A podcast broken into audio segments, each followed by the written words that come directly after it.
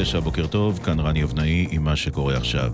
לאה גולדין, אמו של סגן הדר גולדין, שנהרג בקרב רפיח בצוק איתן, תוקפת בחריפות את ראש הממשלה על ההסדרה המתגבשת עם חמאס בעזה, שאינה כוללת השבת גופות חללים. בשיחה עם אילנה דיין, היא כינתה את ההסדרה כניעה. איך יכול להיות שאתה עושה הסדרה? הפכו את חיילי צה"ל לזבל, כי עכשיו מי יגדיר את נוהל הפסקת האש הבא? זה אותו אחד ש, שנתן את הפקודה להדר להיכנס חסר הגנה? כי זה פשוט לא יאומן. איך, איך, בתהליך שאנחנו עוברים, התחושה היא שהופכים את החיילים לכוסות חד פעמיות. אותו ראש ממשלה ששלח את החיילים לקרב, הוא צריך להחזיר את זה. בעיתון הערבי אל-חייאת אה, מדווח הבוקר שראש המודיעין המצרי ביקר אתמול בישראל בחשאי ונפגש עם גורמים במערכת הביטחון. כתבנו ג'קי חוגי. הגנרל עבאס כאמל מנהל בשמו של הנשיא סיסי את המגעים להתקרבות בין חמאס לרשות. לכאן הגיע אתמול כדי לרתום את ישראל לסייע בשיקום עזה ובפיוס הפנים-פלסטיני. זה הביקור השני הפומבי שלו בארץ השנה. המשטרה ממשיכה במאמצים לאתר קטינות שנפגעו על ידי מאמן הכדוריד בני ריינהורן. הוא נעצר בחשד לעבירות מין חמורות בלפחות 150 קטינות, בעיקר ברשתות החברתיות. חמיב של ריינהורן עוד משוכנע כי הוא חף מפשע.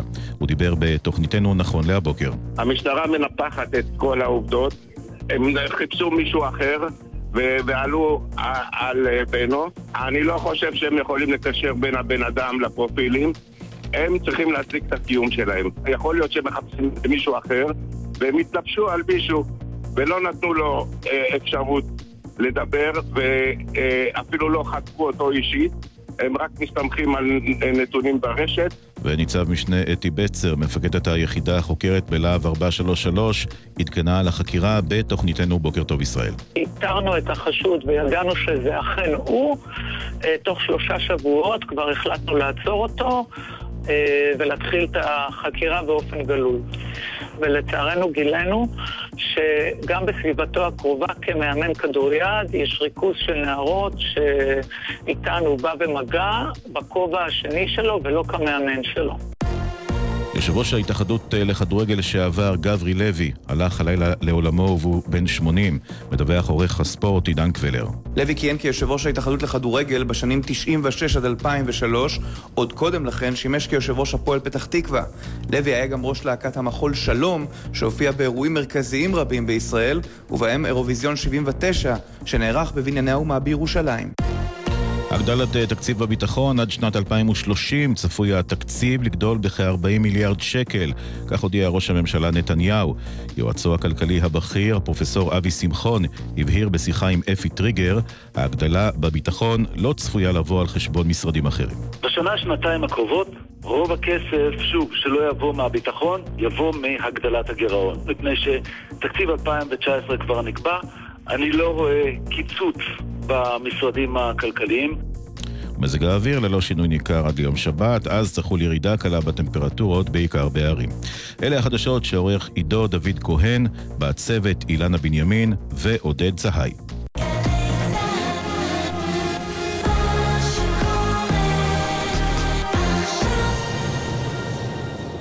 בחסות הולנדיה, המביאה עליכם את כרית טמפוש עם מזרן לצוואר. להתנסות, היכנסו לסניפי הולנדיה. בחסות קרולינה למקה ברלין, המציעה שני זוגות משקפי שמש ב-200 שקלים, כפוף לתקנון. קרולינה למקה ברלין. עכשיו בגלי צה"ל, ירון דקל ודוריה למפל.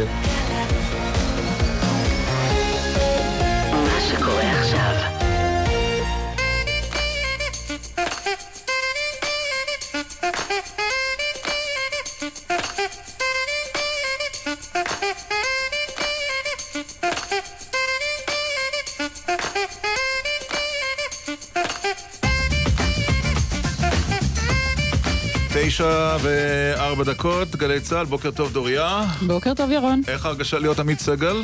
נפלא, אני כבר הקמתי מאהל מחוץ לתוכנית, בכוונתי להישאר. אה, ואין לו מה לחזור מחופשתו. הוא יכול אוקיי. לחזור? הוא יכול לחזור, אבל אה, ימצא שהכיסא תפוס. אה, עמית, כמו רבים אחרים, אה, נסע לחופשה, ולא יהיה כאן היום. דוריה למפל כאן איתי, איזה כיף, אני מאוד שמח. הנושאים שאנחנו נדבר עליהם הם הנושאים הרגילים שמעסיקים אותנו, הם לא חגיגיים במיוחד, אבל הם מעניינים כתמיד. אחרי תקופה של uh, ירידה או בלימה, מחירי הדיור uh, עולים, אומרת הלשכה המרכזית לסטטיסטיקה, ואנחנו נתחיל בשיחה על הנושא הזה. הכל כך חשוב. ראש המודיעין המצרי ביקר בחשאי אתמול אה, בתל אביב, כך התבשרנו הבוקר. היום הוא ימשיך לרמאללה, הוא יפגוש את אבו מאזן, ואולי אולי זה אומר שאותה הסדרה גדולה נמצאת מעבר לפינה. אנחנו נדבר על זה גם עם השר צחי הנגבי וגם עם יושבת ראש האופוזיציה ציפי. אני רוצה לבקש בקשה. כן. המונח הסדרה, בואי נחליף אותו בהפסקת אש, כי... אבל אומרים שזה יותר גדול מזה. אה, יותר שזה גדול. שזה הפסקת אש בחזקות. הבנתי. בסדר, אפשר לומר גם הפסקת אש. אה, בהמשך נזכיר עוד uh, מינוחים שממשלות כן. uh, ישראל... אגב, התקשורת בדרך כלל הולכת אחרי הממשלה כשהיא רוצה להטביע מונח שנוח לה. אנחנו, אני מעדיף כרגע הפסקת אש. נועה חייט, אלופת הארץ בריצת שדה, אצנית מבטיחה, קיפחה אמש את חייה בתאונת דרכים בחיפה כשרכבה על אופניים. ומתחילת השנה פי שניים הרוגים רוכבי אופניים בישראל. אנחנו נדבר עם המנכ"לית של הרשות הלאומית לבטיחות בדרכים ונשאל האם הקמפיינים לא עוזרים. שב"כ מנה כניסה של יותר מ-200 אנשים לישראל מתחילת השנה. ראש השירות לשעבר, עמי אילון, ידבר איתנו על מדיניות התשאולים של פעילי השמאל. ומנכ"ל הקרן החדשה, אפרופו שמאל, מנכ"ל הקרן החדשה הפך השבוע באדיבות ראש הממשלה לאויב העם. אנחנו נשאל איך זה מרגיש, וכמובן, הפינות הקבועות שלנו כמדי שבוע בדקל סגל, דקל למפל. כן, עם למד אחת, אתה רואה? עמית בכלל... בדיוק. הוא לא יכול להתחרות בלמד האחת. שיחה בהפתעה ברבע לעשר, אין לך מושג מי יעלה על הקו, נכון? גם לך, אני מקווה. אין לי שום מושג, ואדם מן היישוב ברבע לאחת עשרה היום, גננית, לא גננת, גננית צמחים. צמחים. מצורן. עד 11 בגלי צה"ל.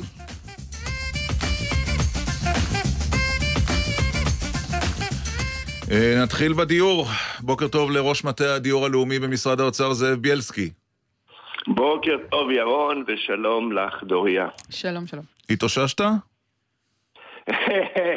כן, לקח כמה דקות וממשיכים הלאה. אה, כמה דקות? כי לאזרחים רבים לוקח כמה שנים כשהם מתאוששים מהמחירים האלה. טוב שלך לוקח כמה דקות. ירון, אנחנו, אתה יודע, למודי ניסיון, ואם תזכור את העשר שנים האחרונות, את העליות המטורפות של המחירים, את המצב הקשה שזוג צעיר ללא דירה בחיים לא יכול היה להגיע כי כל חודש זה רק התרחק ממנו. ולכן אנחנו נמצאים עכשיו בעצירה של, ה, של עליית המחירים. נכון שהחודש זה עלה ב-0.9 חודש לפני כן זה עמד על 0 אם נסתכל נראה שתל אביב משכה למעלה את כל המדד עם עלייה של למעלה משני אחוזים. רגע, אבל לפני שמאשימים את תל אביב, אפשר לסכם שהחגיגה הייתה מוקדמת? לא הייתה חגיגה, דוריה, אני נמצא כבר ארבעה חודשים ליד שר האוצר, אני רואה אותו איכשהו מעורב ומנסה ומשתדל ומביא עוד את הקבלנים ומביא את הדירות ומביא את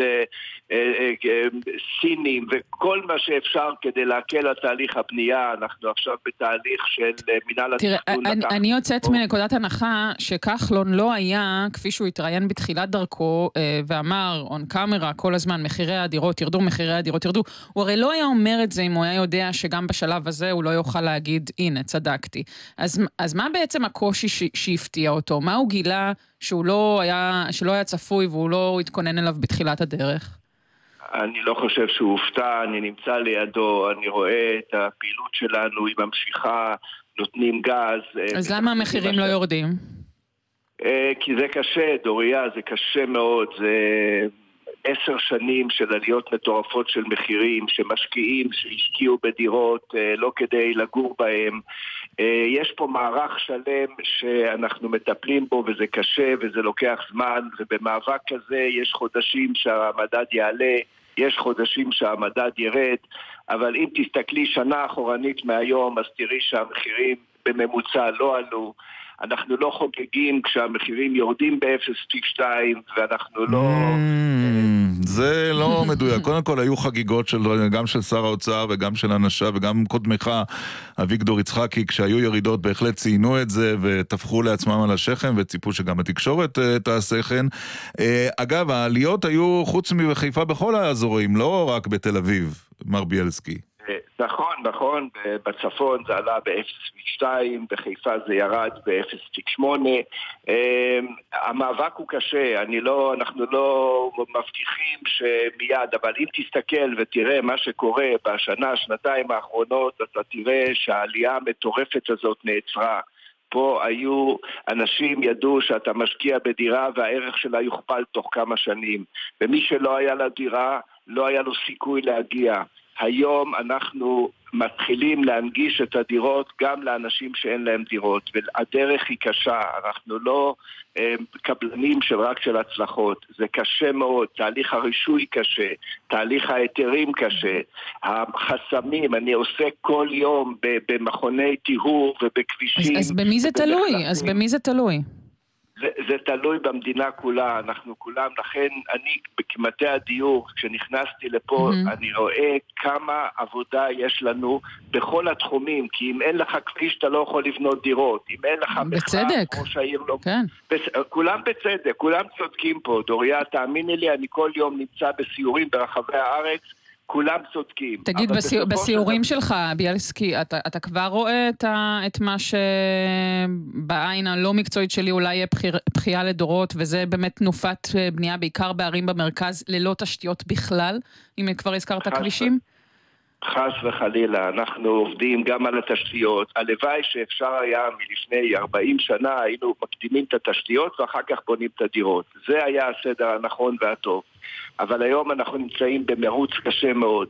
אם תסתכלי על נתיבי ישראל למשל, שסוללת את הכבישים, אה, מנכ"ל אה, ניסים פרץ היה אצלי לפני כמה ימים והציג לי תיק עבודות של 54 מיליארד שקל. לא היה דברים כאלה.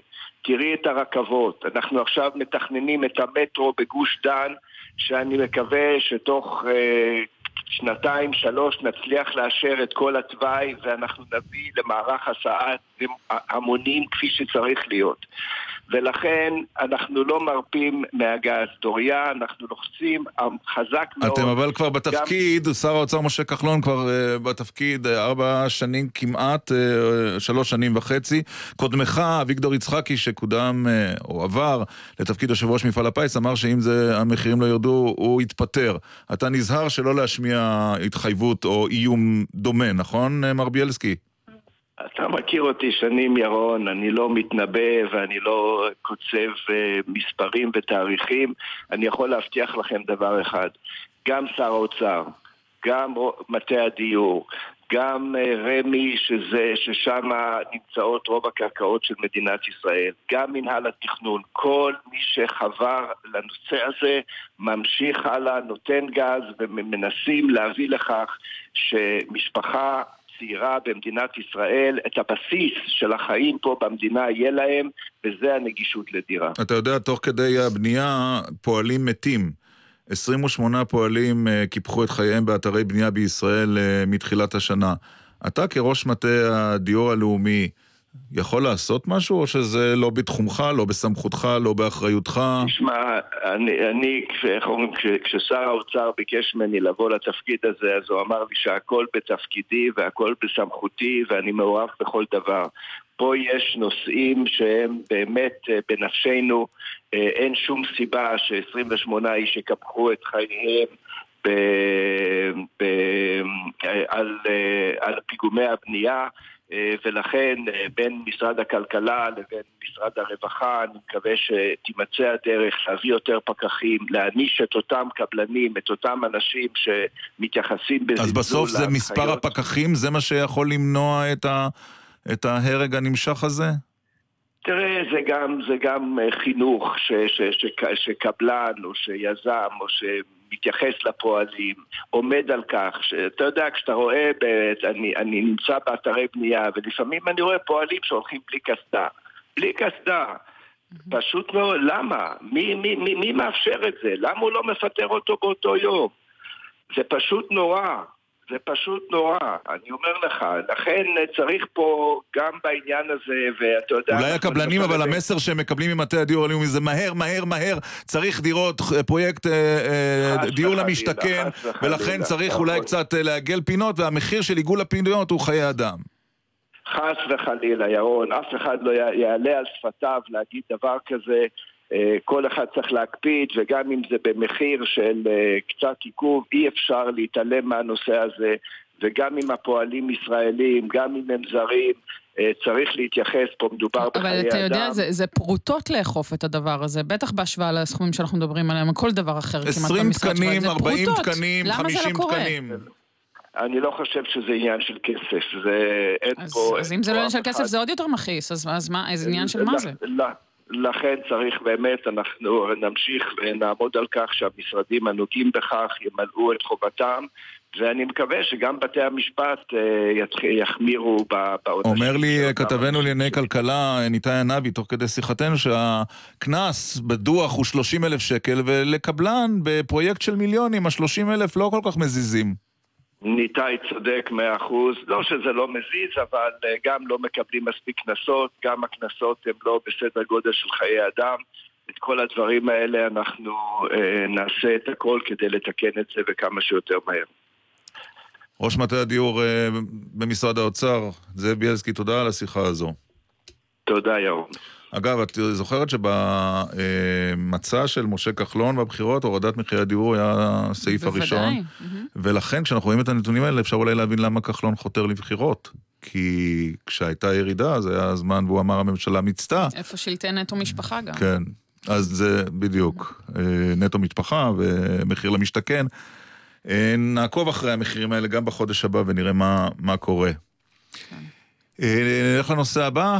הנושא הבא, עזה. עזה. מיד אה, יהיה איתנו שר, השר אה, צחי הנגבי.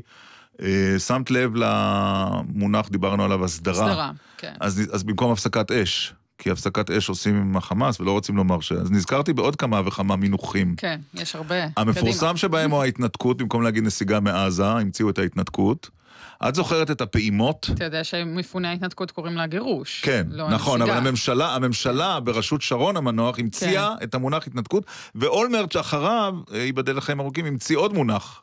התכנסות? כן, לא תפס. פחות, כן, פחות אבל. עוד, עוד שם, ל... לא, לא רוצים להגיד נסיגות. אגב, כן. רבין המנוח, אגם, זיכרונו לברכה, היה הראשון, את זוכרת את הפעימות בהסכם אוסלו? היו שלוש פעימות. כן, היה פעימות, היה קורבנות השלום. כן, אבל- כן, פעימות, פעימות זה להחליף את הנסיגות.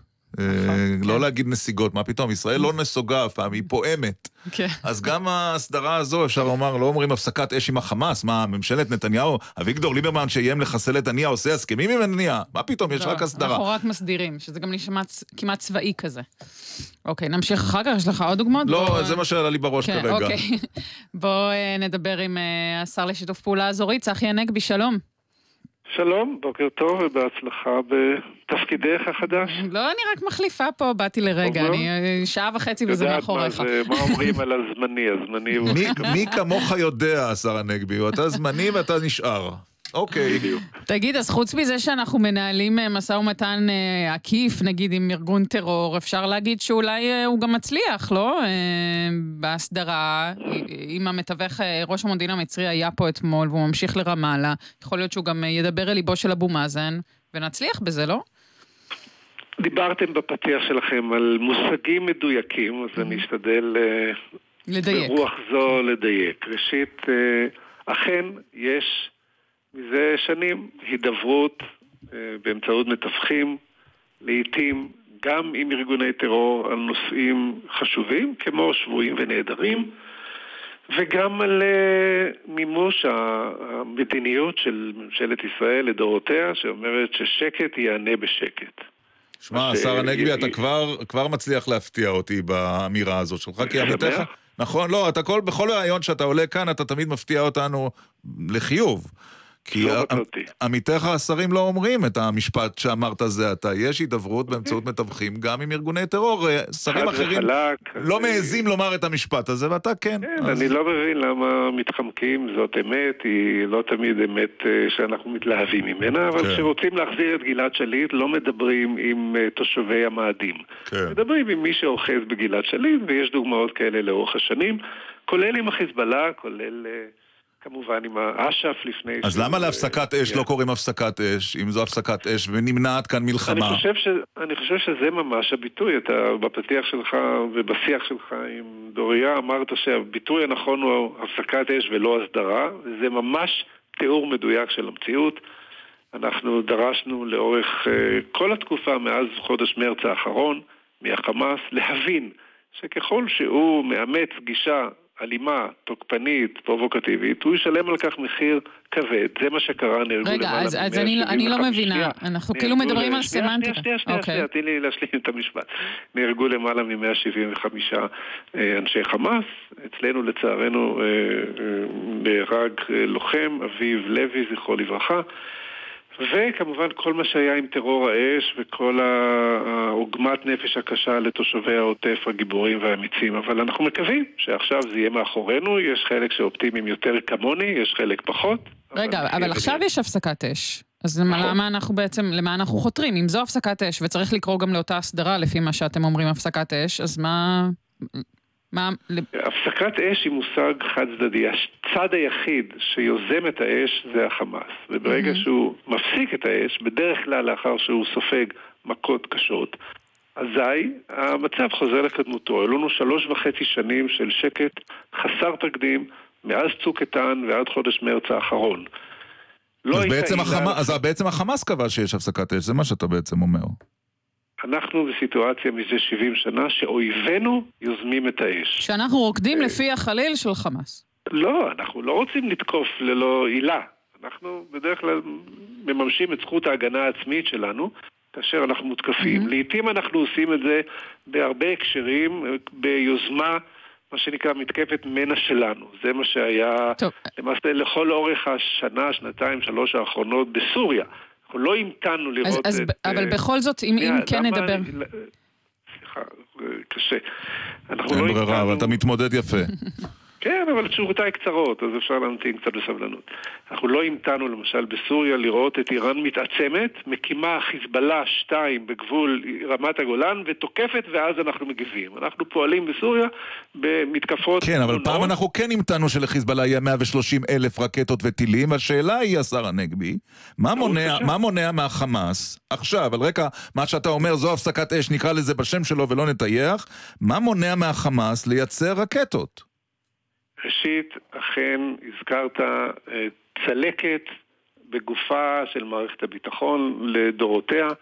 למעלה מ-20 שנה נתנו לחמה, לחיזבאללה להתעצם בלבנון, הרבה מאוד טעמים, סיבות אה, מגוונות, חלקן מוצדקות, חלקן לא. והמחיר הוא לא מחיר פשוט. ולכן אנחנו מונעים את הדבר הזה מלהיווצר בסוריה היום, כשאיראן מנסה לייצר את הגוף החדש, את המיליציות השיעיות שהם רוצים להציב על גבולנו. בדרום אנחנו פועלים לאורך השנים לנגוס שוב ושוב ושוב ביכולות ההתעצמות של החמאס. אבל לא ענית לי על השאלה מה מונע ממנו עכשיו להתחמש בעוד אלפי רקטות. והאם ההרתעה של ישראל, האם ההרתעה של ישראל אה, גברה ב-130 הימים האחרונים? אני מבין שאתה שואל מה יקרה כאשר יהיה הפסקת אש ארוכה mm. בדרום, זה מה שאתה למשל. שואל. אוקיי, אז מה שאנחנו עשינו לאורך השנים האחרונות, אם אתה זוכר, שלוש וחצי שנים של שקט, שלא מנעו מהחמאס להתעצם, אנחנו ניצלנו כל הפרה, בדרך כלל על ידי ארגונים סוררים, כדי להכות במאמצי ההתעצמות של החמאס, בנינו את המכשול ההולך ומתפתח בהקשר של המנהרות, והשמדנו כל מנהרה שהתקרבה אלינו. יחד עם זאת, אנחנו לא יכולים לפעול במתקפה יזומה כל יום על כל אה, מעבדת אה, נפץ של החמאס או על כל ניסיון לייצר טיל. אנחנו צריכים לבחון בראייה רחבה מה הדברים הנכונים לביטחון ישראל. אוקיי, okay, אז בר... בראייה רחבה, מה ישראל מוכנה לתת בעבור אה, שקט מתמשך? כי הרי ברור שפתיחת כרם שלום והטיפה אה, אה, דברים ש... שנתנו בימים האחרונים, זה לא ייתן מענה. וגם נכון. באותה נשימה אני אשאל, האם אנחנו מוכנים לתת הרבה מאוד, גם בעיקר במובנים הכלכליים שקצת שחררו שם את הלחץ, ולא לקבל בתמורה, למשל, את, את החזרת הגופות החיילים? אה, זו השאלה המרכזית שמהדהדת בחדרי הקבינט בשנה, שנתיים האחרונות. ואנחנו קבענו נוסחה מאוד בהירה ונתנו לה פומבי ואני אחזור עליה עכשיו. כשמדובר על נושאים הומניטריים כמו חשמל קצת ומים ותרופות ומזון, המצב נותר למעשה, כפי שישראל אה, אפיינה אותו, אנחנו מאפשרים להכניס מאות משאיות מדי יום כדי למנוע קריסה של המצב ויצירת משבר הומניטרי בלתי נשלט. כשמדובר על העצמת עזה והשבתה לחיים נורמליים. ועל זה מדובר. כלומר, בדיוק. כלומר, תשתיות של מתקני התפלה ושל קו חשמל ושל אה, נושאים שקשורים לתעסוקה וכהנה וכהנה פרויקטים תשתיתיים גדולים. הכסף קיים, העולם התגייס ולמעשה מוכן לממן, ישראל מוכנה לאפשר זאת. זה יכול להיות אך ורק בהקשר של הפסקת התעצמות החמאס והחזרת השבויים והנעדרים שלנו. אני לא יודע אם אתה... אני לא יודע אם אתה... יצא לך... סיכום, אנחנו לא נאפשר צ'ופרים לתושבי עזה, כשמשפחות גולדין ואורון שאול ממתינות שנים לפושעי המלחמה מהחמאס שלא מוכנים אפילו לתת מידע על בסיס... אז הסדרה גדולה תהיה רק עם גופות החיילים יושבו? אך ורק. לא יהיה שום דבר שלמעשה מאפשר שיקום משמעותי ושיפור בתשתיות ונמלים וכהנה וכהנה הפנטזיות, אלא אם כן יפסיקו להחזיק בגופות ולהחזיר את שני הישראלים. יצא לך לשמוע את אה, אילנה דיין הבוקר? או שהיית לא. עסוק? אז הנה קטע מהדברים שאמרה לאה גולדין לאילנה דיין לפני שעה כאן בגלי צה"ל. איך יכול להיות שאתה עושה הסדרה? הפכו את חיילי צה"ל לזבל, כי עכשיו מי יגדיר את נוהל הפסקת האש הבא? זה אותו אחד ש, שנתן את הפקודה להדר להיכנס חסר הגנה? כי זה פשוט לא יאומן. איך, איך, בתהליך שאנחנו עוברים, התחושה היא שהופכים את החיילים לכוסות חד פעמיות. אותו ראש ממשלה ששלח את החיילים לקרב, הוא צריך להחזיר את זה. יש לך מה לומר לגברת גולדין? כן, זה בדיוק מה שאמרתי ואפילו לא שמעתי. אנחנו לא נאפשר שום מה שהיא קראה הסדרה, מה שאתם קוראים אה, שיפור החיים באופן אה, דרמטי, ללא שיחזירו את גופות החיילים ואת שני הישראלים ששם, אבל יותר מזה אני אמרתי, זה לא יכול להיות גם בהקשר שאנחנו מעניקים אה, מתנות במרכאות לתושבי עזה, אבל הנהגת עזה ממשיכה להתעצם כנגדנו. זאת אומרת, זה צריך להיות בהליך של שיקום, אבל כנגד פירוז, כנגד הפסקת ההתעצמות. בקיצור, שעזה צריכה לחזור לחיים ולא להשקיע את כל האנרגיות שלה במוות ובאומללות ובטרור. על האמירות של נתניהו וליברמן בשעתו אה, למוטט את החמאס כבר לא חוזרים בקבינט, נכון? זה היה טוב לקמפיינים, אבל זה לא משהו שדנים בו. למוטט את החמאס זה מושג מאוד ארטילאי. זה מה שאמר נתניהו, אני מכיר את ההקלטה המפורסמת. אני לא זוכר את לא המינוח המדויק מה שהוא אמר, זה היה בזמן ממשלת אולמרט כמובן, לא בזמנו שלו. אה, שוב, אני לא זוכר את המינוח המדויק, אני מניח שהוא התכוון לפעול בנחישות ובנחרצות להפסקת פעילות החמאס כנגדנו. המושג למוטט הוא מושג אמורפי, אי אפשר למוטט את דאעש, אי אפשר למוטט את אל-קאעידה, אי אפשר למוטט את ארגוני הטרור במובן הזה שהם ייעלמו מחיינו. אבל ברגע שעזה, אם אכן יהיו שוב מצבים של ירי בלתי פוסק לתוך העורף הישראלי, ותחושה שלא נוכל להפסיק את הירי הזה, אלא באמצעות מהלך קרקעי נרחב, שבסופו של דבר יביא גם לנפילת שלטון החמאס, זאת אפשרות שאני אישית לא חושב שהיא אה, טובה לנו, אבל לעיתים בלית ברירה אתה גם נקלע לעימותים כן. שהם לא טובים לך כי כן. אין לך אלטרנטיבה. בוא נשמע אותך מלפני ממש כמה שבועות, מתראיין לתוכנית הזו אה, ממש, ואז נשאל אותך אם אתה עדיין חושב את מה שאמרת. עכשיו הם מצאו נשק חדש שלא גורם נזק לחיי אדם, לא מקפח חיי אדם, גורם נזק בהרבה היבטים אחרים, נמצא גם לזה פתרון, ואין מה אה, להתרעם ולהתרגש. נו, תושבי עוטף אה, עזה מתרגשים מאוד כשנשרפים להם נכון, השדות. נכון, אבל אני לא הייתי מתרגש יותר מדי. עדיין לא מתרגש?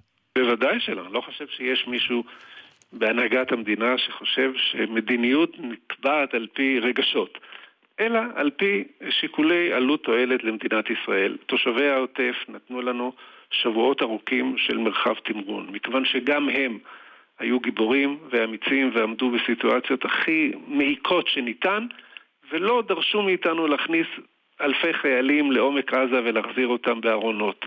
כי הם מבינים שלעיתים יש גם uh, צורך באיפוק ובריסון. ואני מקווה שהתוצאה הסופית, כפי שאנחנו מקווים, שאכן אנחנו רואים אותה מתעצמת לנגד עינינו בימים האלה ממש, היא שהחמאס חזר בו ממסכת ההטרדות הבלתי פוסקות בעיקר כלפי תושבי העוטף, הבין שהמחיר היה בלתי נסבל, ונחזור לשנים השקטות שידענו בעבר.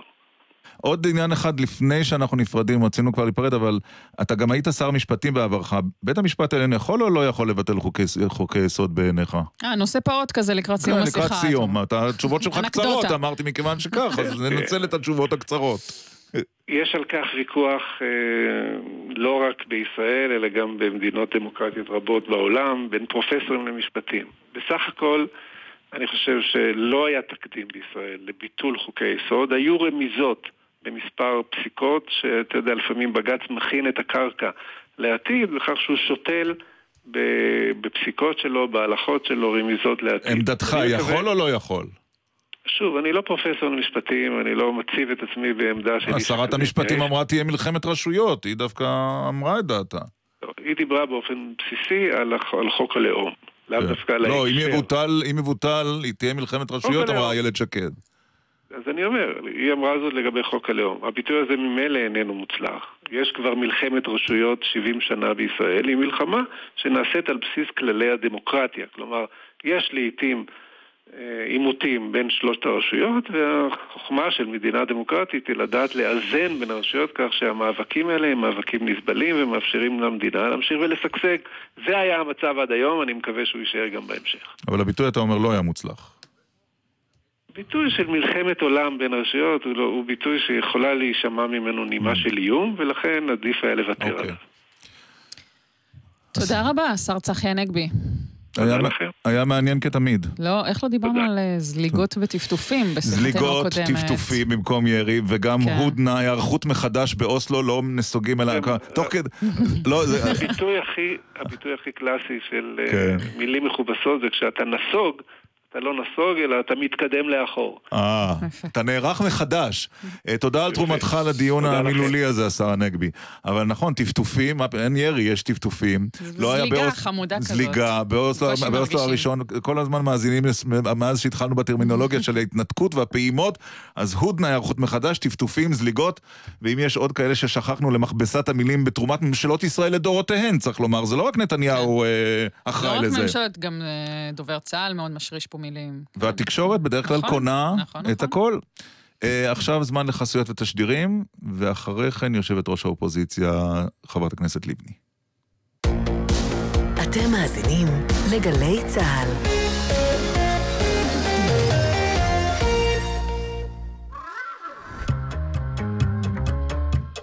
דקה ישראלית. השבוע רחובות.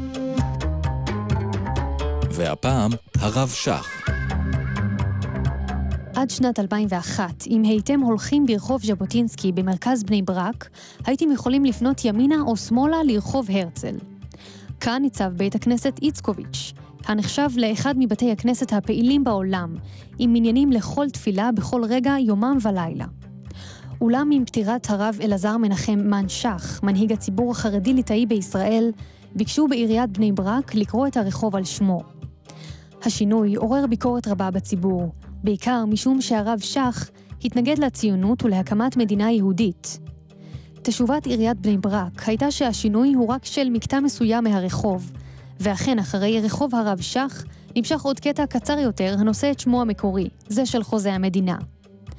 לאחר מקרה זה, נקבע בשנת 2003 לחוק תיקון, המגביל את השינוי בנסיבות דומות. על פי החוק, אם שם הרחוב הוא של אחד מגדולי האומה, יש צורך באישור מיוחד של הממשלה או של ועדת שרים מיוחדת על מנת לשנות את שמו. זו הייתה דקה ישראלית על רחובות והרב שך.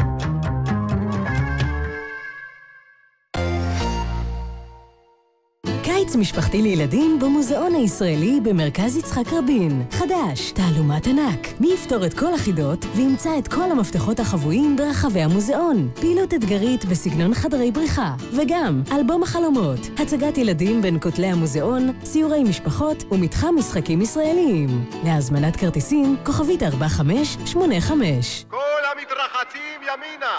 כל המעפילים עלו לחוף והתחילו לרקוד! ממשיכים בחגיגות ה-70. הסיפור של המעפילים מתעורר לחיים. אנו באנו 2018, אירוע שחזור ההעפלה הגדול בישראל. עשרות מעפילים יגיעו בספינות אל החוף, ואתם מוזמנים לעזור להם לעלות ארצה. שחקנים, הפעלות ואירוע השיא, מאות רקדנים בריקוד המוני. חוף גורדון תל אביב, 27 באוגוסט, מ-4 אחר הצהריים. הכניסה חופשית, משרד ירושלים והמורשת. אוף, את קולטת שאין לי מושג איך לייצא את המותג שלי לחו"ל? זה שאת מעצבת דגולה, אומר שאת צריכה לדעת איך שולחים מחולה? דברי עם הסוכנות לעסקים קטנים ובינוניים, ותעזרי במעוף. זהו, מתקשרת. ייעוץ טוב תמיד באופנה. אנחנו, בסוכנות לעסקים קטנים ובינוניים, באמצעות מרכזי מעוף ברחבי הארץ, מעניקים לעסקים ולעובדים במחיר סמלי מגוון שירותי ייעוץ וליווי מומחים במגוון תחומים, המסייעים להם להתייעל ולהשתפר. רוצה להתרחב לחו"ל? התקשרי, כוכבית 6150, משרד הכלכלה והתעשייה, כלכלה חזקה בשבילך. האוניברסיטה הפתוחה, המציעה לימודים לתואר ראשון ושני, ומאפשרת ללמוד בזמן, במקום ובקצב שתבחרו. האוניברסיטה הפתוחה, כוכבית 3500. אוהבים הופעות? אוהבים חיות?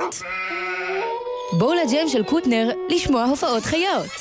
אתם מוזמנים להצטרף אליי ולשמוע את מיטב האומנים. והשבוע, רד אקסס ושחר אריאל. הערב, בשבע, בגלי צה"ל, ובכל זמן שתרצו, באתר וביישומון. עכשיו בגלי צה"ל, ירון דקל ודוריה למפל.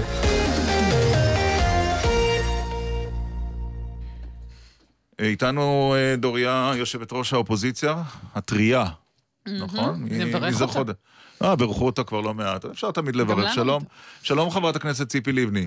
שלום וברכות גם לכם. מתחשק לך לברך גם את ראש הממשלה ושר הביטחון, אם אנחנו באווירת ברכות? אה, רבע ברכה. למה רבע? מנעו מלחמה, זה ברכה מלאה, לא? כי הם עשו רבע עבודה. אוקיי. אה, בואו בוא נראה מה קרה בינתיים. אה, תחשבו רגע על שני אנשים שהולכים מכות, ואחד שואל את השועי, אולי נעצור קצת, וכל אחד ילך לאכול, להתחזק, כדי שנוכל אחר כך ללכת שוב מכות? זאת הסיטואציה. אה, ממשלת ישראל מול חמאס מעבירה כל הזמן מסרים, תרגיעו, תהיו בשקט, אנחנו לא נתקוף אתכם. וזה מה שקורה כרגע, וזה כמובן, גם אנחנו הרי רוצים את השקט הזה.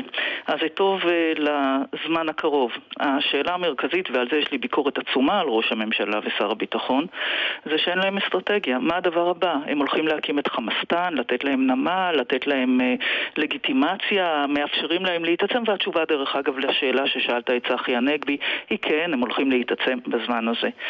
ומה הממשלה עושה? אין לה מדיניות, אין לה אסטרטגיה, ומה שצריך עכשיו להיות אה, זה בדיוק מה שהצעתי לנתניהו בסיום צוק איתן. במקום לחזור וללכת מכות עם השכן הזה, יש לידך עוד מישהו, שיחד איתך נלחם ב... מי זה המישהו הזה? המישהו הזה זה הרשות הפלסטינית שמדי יום מתאמת אה, שיתוף פעולה ביטחוני. אבל אבו מאזן כרגע הוא הבעיה בהסדרה הזו, הוא הבעיה יותר מחמאס, כולם אומרים. אז בואו נשאל, אה, קודם כל נכון. הוא הדובי לול, לא, לא, אם, אם נשתמש במינוחים הוא קודם כל לא בעיה יותר מחמאס, במובן הזה שמה שהוא עושה, זה בעצם לא מאפשר לממשלת ישראל להעביר כסף לחמאס דרכו. הוא אומר לממשלה, רבותיי, ולארצות הברית, אתם החלטתם שאתם אה, לא מנהלים משא ומתן, כל פעם שקורה משהו אתם מאשימים. דרך אגב, אני לא מייצגת את אבו מאזן בדיון הזה, כמובן, אני מייצגת את ישראל. Mm-hmm. אבל uh, בשנת 2014, כשהנחתי הצעת מועצת ביטחון עם העולם הערבי, עם הרשות הפלסטינית, נגד החמאס, כולם היו און בורד, כי הייתה איזושהי תקווה לאיזשהו אופק מדיני, גם ביהודה ושומרון. אבל בואו רגע נראה, הם, בואו, בוא, בחירה נורמלית, הגיונית. יש לך ארגון טרור איסלאמיסטי, קיצוני, דתי. כמו איראן, כמו חיזבאללה, אין תקווה איתו לאיזשהו שלום. הם ינצלו כל דבר להתעצם בפעם הבאה, זה האידיאולוגיה שלהם. בצד השני יש לכם חלושס, נכון, עושים בעיות, מעצבנים, לא מגנים את הטרור, אבל מה, משתפים איתנו פעולה ביטחונית. אבל הם חלק מה, מהסיפור, הם חלק מההסדרה. אני, אני פשוט לא כל כך מבינה לא, את, הטיעון, לא. את הטיעון שלך של אסור, לא. שנייה, אסור רבע עבודה, בזמן שהעבודה, בוודאי שאסור רבע עבודה, העבודה עדיין בעשייה. אף אחד לא אמר תם ונשלם. זה עדיין, תשמעי, אם ראש המודיעין המצרי פה, והיום הוא יהיה ברמאללה, למה לא להגיד, בואו נחכה מה נראה, נשמע שזה הולך אולי לכיוונים טובים, לא? אז קודם שאלתם, קודם שאלתם אותי מה עמדתי, ואני מתייחסת למה שהיה עד עכשיו. מההיכרות שלי בעבר עם המהלכים של נתניהו, כשהייתה הסדרה שכללה עוד משהו בהקשר של איזשהו משא ומתן מדיני, הוא ברח מזה. עכשיו, אם באיחור של ארבע שנים הוא יעשה את מה שצריך, אז בבוא הזמן אני אברך. אבל כרגע זה עוד לא מה שנעשה, כרגע זה התנהלות מסבב לסבב. ולכן אבל אם תהיה הסדרה לטווח ארוך, אז את תגידי... אה, אה, תלוי. נת- תגיד 100% ברכה, לא אתה רגע. יודע, כששואלים אותי, כששואלים אותי אם אני בעד הסדרה זה בערך כמו לשאול אותי אם אני רוצה ארמון. אה, בוודאי. השאלה היא באיזה מחיר, אני צריכה לשלם דמי חסות למאפיה, היסודות ראויים, הוא יקרוס עליי, ולכן בואו... אה, לא, אבל בפרמטרים, אני חושב, חברת הכנסת לוין, שהפרמטרים די ברורים גם לך, כמי שהייתה שרת לי חוץ לי בעבר, מאוד וגם לציבור. בסוף מדובר על, אה, על שיפור החיים ב- ברצועת עזה תחת הנהגת החס- החמאס, ולא השתלטות של הרשות הפלסטינית, תמורת אה, שקט מוחלט, כולל עפיפונים ובלוני תבערה, והחזרת הגופות של החיילים, זכרם לברכה, והוא שני האנשים שבחיים. זה הפרמטרים, אין משהו אחר.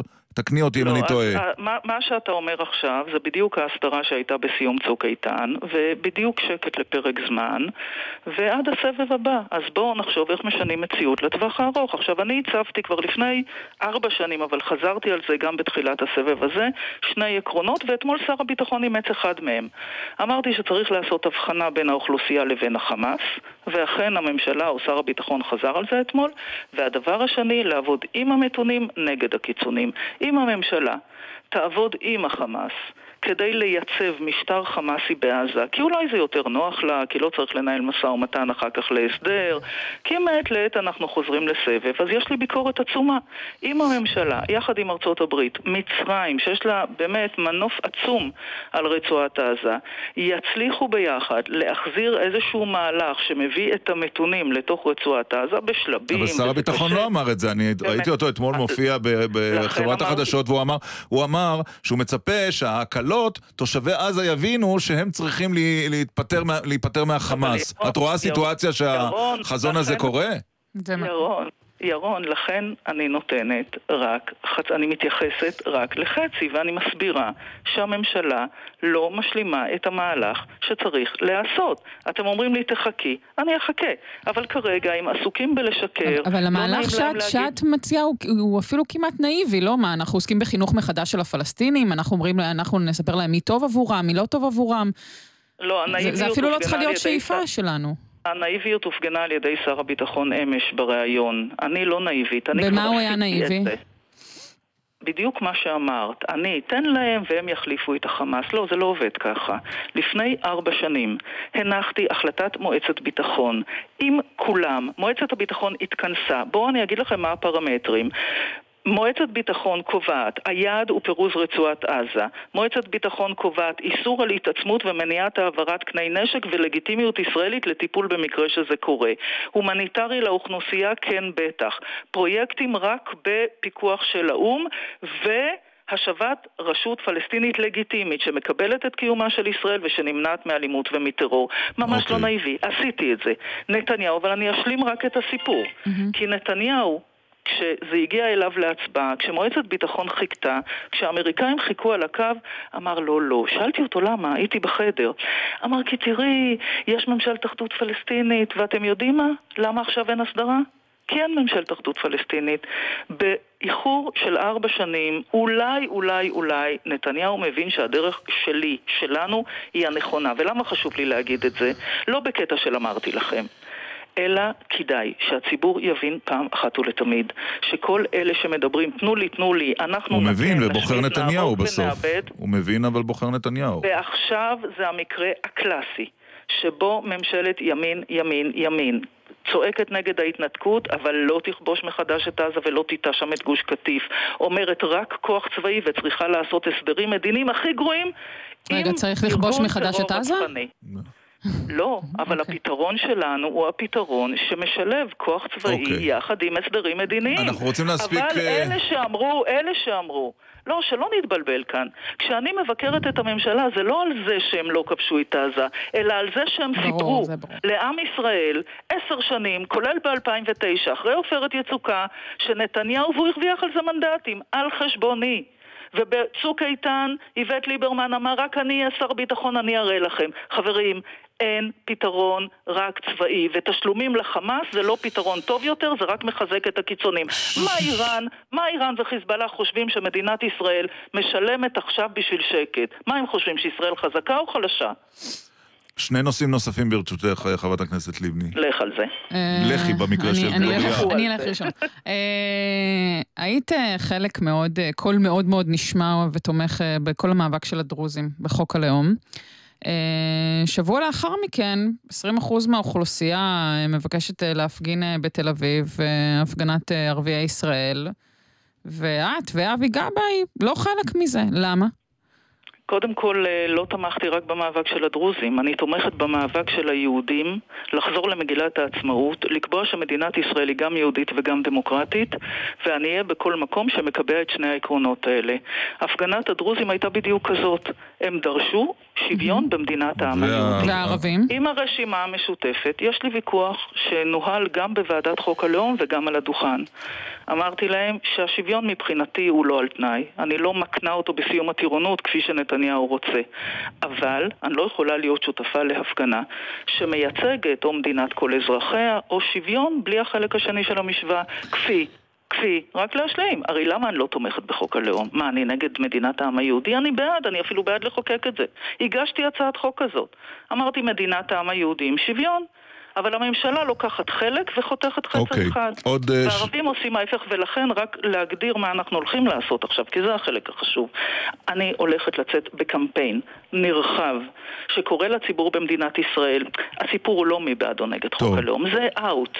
עכשיו שכל אחד יגיד האם הוא בעד או נגד מגילת העצמאות, כולל נתניהו, כולל בנט, כולל אלה שלא מוכנים להכניס עוד- את המילה שוויון בחוק הלאום. עוד שתי שאלות קצרצרות. קודם כל, חבר הכנסת ברושי צריך להתפטר או להישאר? חבר כנסת ברושי לא צריך להיות בכנסת, אמרתי את זה בעשר דקות הראשונות אחרי שראיתי, והעיסוק בו כל היום הוא עיסוק מיותר, הוא מפנה את תשומת הלב לעניינים שהם תלוי למי, לכם הוא מיותר, לציבור הוא לא. מיותר, לכם הוא לא נוח, זה נכון, אבל אה, אבל לציבור... הבהרנו, לא, הוא לא היה נוח אם לא הייתה לי עמדה, והייתי אוקיי. מגמגם. אבל גם גבאי וגם אני ורבים וטובים הבהירו מלכתחילה שלאור הדברים האלה אין לו מקום. ושל- עכשיו, וש- בסוף הוא נבחר ציבור. אני מניחה שהציבור לא יבחר בו יותר, אבל מעבר לזה, איננו יכולים לעשות דבר. ומתי אתם רוצים בחירות? איזו נשימה, חברת הכנסת לבני. בסך הכל שאלתי לא, מתי אתם רוצים יש בחירות. רוצים ויש מוכנים, חשבתי שתגידי מיד. מחר בבוקר, אבל לקחת נשימה ארוכה. לא, לא, אני רציתי לומר את אה, זה שאני ראש האופוזיציה היחידה שגם מתחייבת שיהיו בחירות בהקדם וזה גם יקרה. אה, ומבחינתנו כל מועד שיהיו בו בחירות, וטוב שעה אחת קודם, אמרתי את זה גם על אוקיי. הדוכן, כן אני מכירה את הסקרים, ומי יעמוד בראשכם? אבי גבאי, זה היה הסיכום, ואני אוקיי. בהחלט עומדת מאחוריו. נעצור וביחד, כאן. כצוות, כצוות, כצוות, זה החלק החשוב. חברת כצוות הכנסת- שאני מצטר... מקווה שיצטרפו אלינו עוד. חברת הכנסת ציפי לבני, יושבת ראש האופוזיציה, תודה. תודה. תודה רבה. ביי, להתראות. עכשיו, אה, דקה, דקותיים אחרי הזמן, Mm-hmm. דוריה, אני נותן לך בבקשה את הכבוד לפנות למי שאיננו יודעים. כן. תנסי גם אני רציתי לפענח שיהיה מי. special רק שיחות בהפתעה אה, כשאני באה, אבל... אה, אבל לא פחות- תמיד זה כל כך קל. לא תמיד. קל לנו. בואי כן, ננסה, אז קדימה. יאללה. שלום. בוקר טוב. מה שלומך? אני נהדר. או-אה, יש לך קול, אה, זה לא... קול של שדרן. אה, תראה, אבי המנוח אה, היה ממקימי יומן חמש של גלי צה"ל. אייל ארד. שנים. עלית עליי מהר. נו, אני מכיר את הכל. אני דורשת עוד שיחה בהפתעה, מה זה? לא, כי אם אנחנו מזהים לא, מאוד כן, מאוחר, אנחנו לא מספיקים אה, לדבר עם נכון, המרואיין, נכון, אז. צריך כמה שיותר מהר. אתה אומר הניחושים זה לא הרעיון. גלי צה"ל, אתה פשוט מכיר את ההיסטוריה של התחנה. כן, אה, וגם, אה, נכון, וגם את ההיסטוריה העיתונאית של אה, אביך אה, בשעתו, אבל הסיבה שלשמה נתכנסנו, אני חושב שהיא הוצאת הספר, נכון? בהחלט. Killer אה, יחד Instinct, עם, משה גאון Killer ודוקטור אה, ארז יעקבי מהקריה האקדמית אונו. על מה הספר הזה? אני מודה שטרם קיבלתי ולכן טרם הספיקותי, כפי שאמר הגשש. כן. אבל אתה עוד תספיק, כמו רבים אחרים. הספר הוא בעצם מדריך הראשון בעברית, שהוא מדריך מלא למועמד ולמנהל קמפיין. יש ספרות עשירה באנגלית, שמדריכים פרקטיים למי שרוצה להתמודד בבחירות או בקמפיינים ציבוריים. אין אף ספר בעברית, ולכן אה, בעצם הבאנו את הניסיון המשותף של משה אה, ושלי, לעשות קמפיינים יחד עם דוקטור ארז יעקבי, שתרם את החלק האקדמי, יש אה, נספח אקדמי מאוד מאוד אה, ארוך. ומפורט, כדי לאפשר לאנשים שמחליטים להתמודד ולא יודעים איך... אה, זה ספר הדרכה למתמודד הצעיר. אולי זה, או- גם, אולי זה גם סינון ראשוני, כי אתה קורא את הספר, נבהל, ואז אתה אומר, בעצם זה לא בשבילי, ואז זה משאיר רק את מי שבאמת מוכנים לקרב הזה, לא? אה, תראי, אחד כן, כי בפרק הראשון אנחנו אה, אומרים למועמד שהוא צריך לשאול את עצמו שמונה שאלות, אה, האם הוא בכלל אה, אה, אה, מוכן להתמודדות הזאת. אה, כמו למשל, האם יש לו משהו להסתיר? האם, אה, האם הוא יודע לעמוד בהפסד? וכדומה. אה, אבל נכון, אנחנו בעצם לוקחים את המועמד, או את מנהל המטה, או את אה, כל מי שרוצה להיות פעיל בנושא הזה, צעד אחר צעד, איך מנהלים מערכת בחירות. אבל תגיד, ב- בעולם שבו אנו חיים, שבו יש דוגמה מובהקת לאדם שהוא מנהיג העולם החופשי וכנראה לא ידע לנהל קמפיין, או לפחות כשהוא, אה, אם הוא עבר על שמונה השאלות האלה והייתה שאלה, יש לך משהו להסתיר? התשובה הייתה כן, כן, כן, כן, כן, ובכל זאת אה, הלך על, ה, על הדבר הזה. אז האם בכלל יש חוקיות ללנהל קמפיין, או שבעצם החסרונות הופכים ליתרונות, ואתה נהיה אנושי יותר, אתה נהיה אדם שאפשר להתחבר אליו? נכון, כבר במבוא אנחנו מדברים על כך שכל הנושא הזה של האלקטורלי עובר איזשהו שינוי בשנים האחרונות. אה, אני לא חושב שהשינוי הוא בפסיכולוגיה של הבוחרים, באיך אנחנו בוחרים, אה, אלא הרבה יותר בשאלה למה אנחנו בוחרים במנהיגים. אנחנו רואים אה, מעבר ממנהיגים מדגם האב, המנהיג הסמכותני, המנהיג של הווין ווין, המנהיג של כולם, שמנסה לכנס תחת כנפיו גם את אלה שלא הצביעו אה, עבורו, למנהיגים מסוג אחר, מנהיגים שבטיים, שבהם יש בעצם מלחמת, אה, אם תרצי מלחמת אזרחים, בתוך, בתוך המדינה, בתוך המערכת הדמוקרטית, ובה השבט שמנצח לוקח את כל השלל. וראינו התבצעויות כאלה גם בישראל, אנחנו רואים את זה גם... כלומר זה ספר על בנימין נתניהו בעצם, שאני מזכיר שאתה היית מאחד מהקמפיינרים הראשונים כשהוא חזר מהאו"ם אי שם בשנות ה... בסוף שנות ה-80, נכון? כן, כן, גם נתניהו, לא, להרבה מאוד, אנחנו לא מדברים פה על אדם, אנחנו לא, זה לא ספר רכילות פוליטית שבא לספר אה, על אנשים. הוא בא לתאר תהליכים, אה, הוא ספר לימוד. אה, נתניהו הוא ללא ספק אחד מהמנהיגים הפוליטיים, הקמפיינרים הגדולים ביותר, אם לא הגדול ביותר, במדינת ישראל. אה, ויש הרבה מה ללמוד מהקמפיינים שהוא ניהל, מנהל וכנראה גם ינהל. תגיד, בראי ההיסטוריה, כי אתה באמת הרבה שנים בתחום, אה, יש היום עוד מקום למצע בכלל בקמפיין? זה מעניין מישהו? הבטחות לבוחר, מה שנקרא? כן, אנשים מצביעים מתוך אה, עירוב של שלושה עקרונות. אחד, משהו שהם מאוד רוצים, צורך, הוא יכול להיות צורך רגשי, צורך אה, ערכי, אה, צורך אה, פיזי, שהם, אה, ש, שהם רוצים והם מצפים לשמוע את המועמד אה, מציע פתרונות. אה, שתיים, כמובן אישיות המועמד. האם הם מאמינים לו, לא מאמינים לו, האם הם אה, מוכנים ללכת אחריו. וההיבט השלישי שהולך ומתחזק זה ההיבט השבטי. שהוא לאיזה קבוצה חברתית אני משתייך ואני מצביע עם הקבוצה שלי. אם ניקח לדוגמה את החרדים במדינת ישראל, הרבה מאוד שנים, הם לא התעניינו במועמד, באישיות שלו, כן. בהבטחות שלו, אלא בעיקר באיך השבט שלי מצביע על פי הוראת מנהיגיו. אה, ואנחנו רואים יותר ויותר מאבק, אה, שהמאבק הבחירות הופך ממאבק על רעיונות למאבק על זהויות. אה, בוא, בוא, בוא נדבר רגע על נתניהו. יש משהו שאתה מצטער שעשית בקמפיינים של נתניהו? לא, אני לא, לא חושב שיש משהו שיש להצטער עליו. אה, הקמפיין, הקמפיין... חשבת ב-88, אנחנו נפגשנו לראשונה, אני חושב, ב-88, כשהוא חזר מהאו"ם, חשבת שאחרי 30 שנה הוא עדיין יהיה ראש ממשלת ישראל? כבר עברה למעלה מרבע מאה. תראה, אתה יודע שבניגוד להגדה הרווחת אותי הטיחו מקורס נביאים בצבא, ומאז אני לא יודע מה יהיה. כן. אבל אה, לא ספק, אה, אה, לא הייתי, וגם אני לא יכול להגיד שהייתי הראשון לזהות, אתה זוכר כבר ב-85, חנן קריסטל ואילן כפיר פרסמו אה, אה, כתבה גדולה שבה אמרו ששני הפוליטיקאים הבולטים בשנות התשעים ברק ונתניהו. ברק ונתניהו, ואגב, הם צדקו. לא באותה מערכת בחירות, זה נדחה בשלוש שנים, אבל הם צדקו בהחלט, מ-96 ל-99 הם כתבו את זה ב-86. כן, ולכן אה, אה, ללא ספק אה, נתניהו הוא אחד המנהיגים הבולטים של תקופתנו. אתה יכול להסכים איתו, אתה יכול להתנגד לו בכל נפשך, אתה יכול אה, לחשוב שהוא נהדר או נורא. תגיד, זה חשוב שקמפיינר, שקמפיינר יחבב את האיש שהוא עובד איתו? לשיטתי כן, זאת אומרת, יש פה ויכוח בין אסכולות, יש אסכולת המקצוענים, שאומרת שכמו שרופא לא צריך לאהוב את הפציינט, או עורך דין את הקליינט, אז גם יועץ פוליטי או קמפיינר לא צריך לאהוב את המועמד שלו. אני, לשיטתי, לטעמי האישי, זה לא איזה ויכוח מוסרי, אלא ויכוח הרבה יותר mm-hmm. אישי, אני קשה לי מאוד לתת את כל כולי בקמפיין כפי שנדרש עבור מועמד שאני לא מזדהה איתו. אוקיי. לא, שלא ולכן כבר שנים אתה לא, אתה, לא, אתה לא עובד עם נתניהו, כי ביניכם עבר כזכור חתול שחור. אני רוצה עוד עניין אחד היה לרן להספיק לפני שאנחנו נפרדים, כי נגמרת לנו השעה. מה דעתך על הפעילות של ליאור חורב, שותפך לשעבר, שגם ביניכם עבר חתול שחור, אבל מה דעתך כצופה מן הצד? ככה, קודם כל ביני ובין ליאור לא עבר אה, שום חתול, okay. לא אוקיי. שחור, לא לבן ולא ג'ינג'י. אנחנו היינו שותפים, ואחר כך כל אחד הלך לדרכו. אני חושב שהוא אדם מאוד מאוד מוכשר. אני חושב שבסיפור האחרון באשקלון הוא בעצמו התנצל על מה שקרה. תראה, אה, גם קמפיינרים הם בני אדם.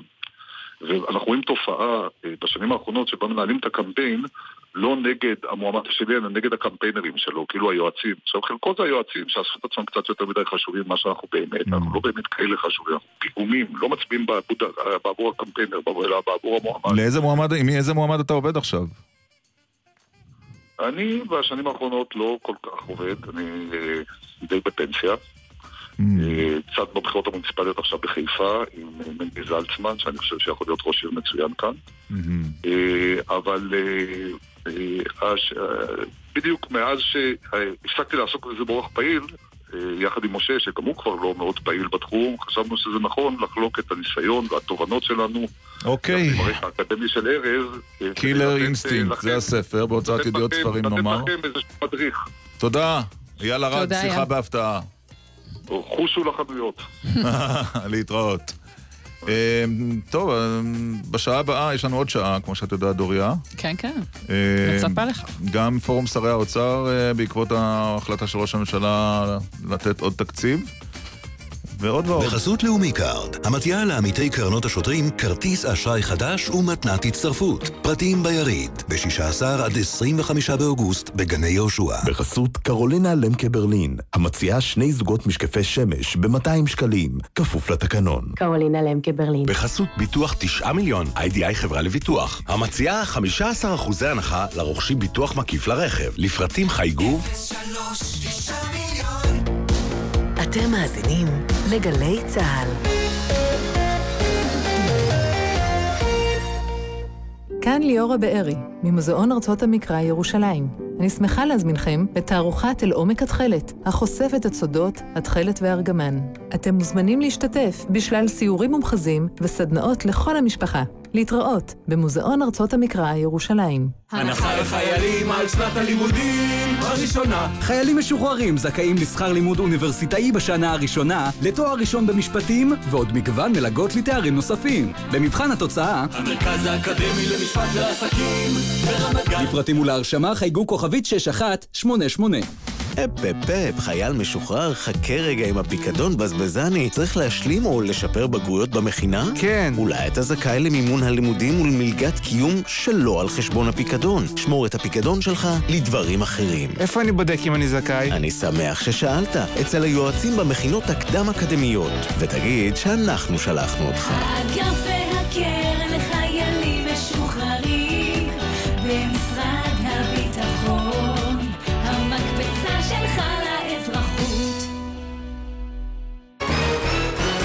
קבוצת רוכבי אופניים יצאה לדרך. מה הם צריכים כדי להגיע הביתה בשלום? שביל אופניים. ממשלת ישראל וראשי הערים, בואו נדאג למסלולי רכיבה בטוחים, כדי שכל רוכבי האופניים יגיעו הביתה בבטחה. מוגש מטעם עמותת אור ירוק, ושים לב לרוכב. המשפחתיפ, עצות משפחתיות לנסיעה בטוחה. שלום, כאן מיכל ממשפחת לוין, וזה המשפחתיפ שלנו. כשאנחנו מתכננים טיול, אנחנו עושים זאת בבית ומראש. קובעים תחנות להתרעננות בדרך שתהיינה רחוקות מהכביש, דואגים לילדים לתעסוקה כדי שנהיה מרוכזים בנהיגה, ומפעילים ווייז לפני הנסיעה. אגב, זו הזדמנות טובה להוציא את הגזייה מהבוידם. שתהיה גם לכם נסיעה בטוחה. היכנסו לפייסבוק שלנו וספרו לנו על המשפחתיפ שלכם. נלחמים על החיים עם הרלב"ד, הרשות הלאומית לבטיחות בדרכים. אתם העוברים על פניי ואינכם אומרים לי שלום, הרי אינכם קיימים לדידי. לכן כשתחלפו לפניי, אמרו לי שלום, וכל אחד מכם יהיה ידידי. כאן המשורר ארז ביטון. אני מזמין אתכם להצטרף אליי לתוכניתי החדשה בגלי צה"ל. תוכנית שכל כולה רצף של שירה, מוזיקה ונושאי תרבות שתמיד יש בהם מן המחדש ומרגש. הצטרפו אליי לתוכנית החדשה. המשורר ארז ביטון מגיע לגלי צה"ל, בכל יום שבת בשתיים בצהריים. מיד אחרי החדשות, ירון דקל ודוריה למפל.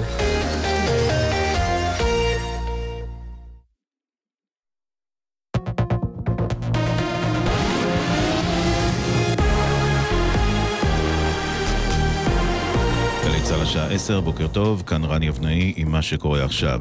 ישראל מנהלת משא ומתן עם תנועת חמאס להסדרה עם עזה, כך מאשר הבוקר השר צחי הנגבי. הוא דיבר עם ירון דקל ודוריה למפל. יש מזה שנים הידברות אה, באמצעות מתווכים, לעיתים גם עם ארגוני טרור על נושאים חשובים, כמו שבויים ונעדרים, וגם על uh, מימוש המדיניות של ממשלת ישראל לדורותיה, שאומרת ששקט יענה בשקט. שיקום מלא של הרצועה, אמר הנגבי, צריך להינתן רק במסגרת הסדרה מלאה, הכוללת גם השבת גופות חללי צה"ל.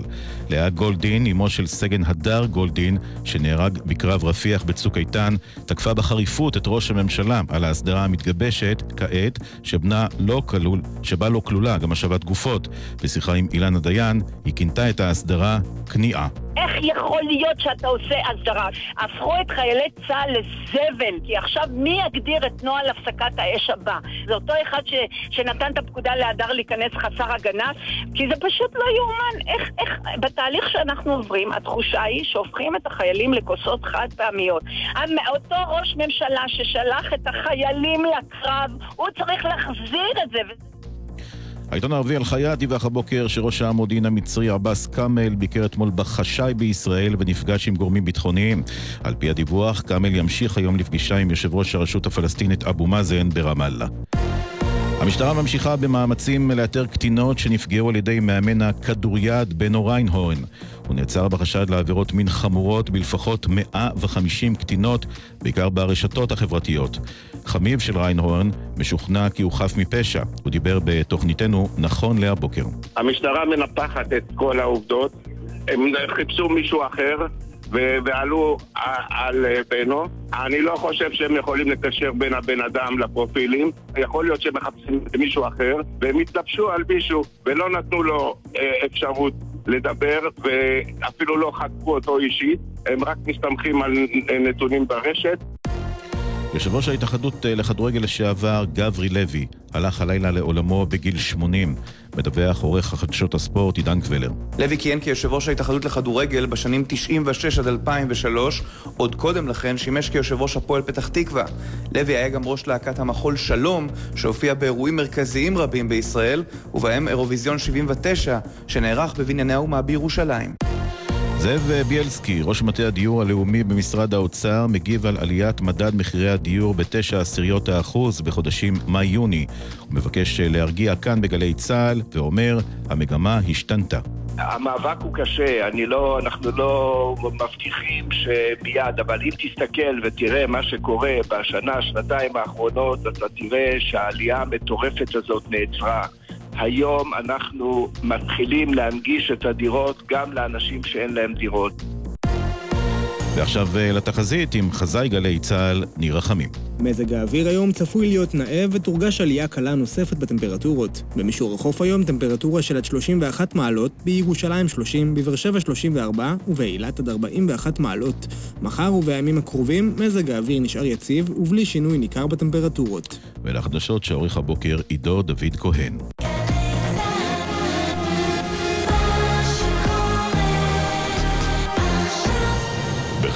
קרולינה למקה ברלין, המציעה שני זוגות משקפי שמש ב-200 שקלים, כפוף לתקנון. קרולינה למקה ברלין. בחסות לאומי קארד, המציע הלוואה מהירה. לפרטים חייגו כוכבי 9192. אי עמידה בפירעון ההלוואה עלול לגרום חיוב בריבית פיגורים והליכי הוצאה לפועל, כפוף לתנאי החברה.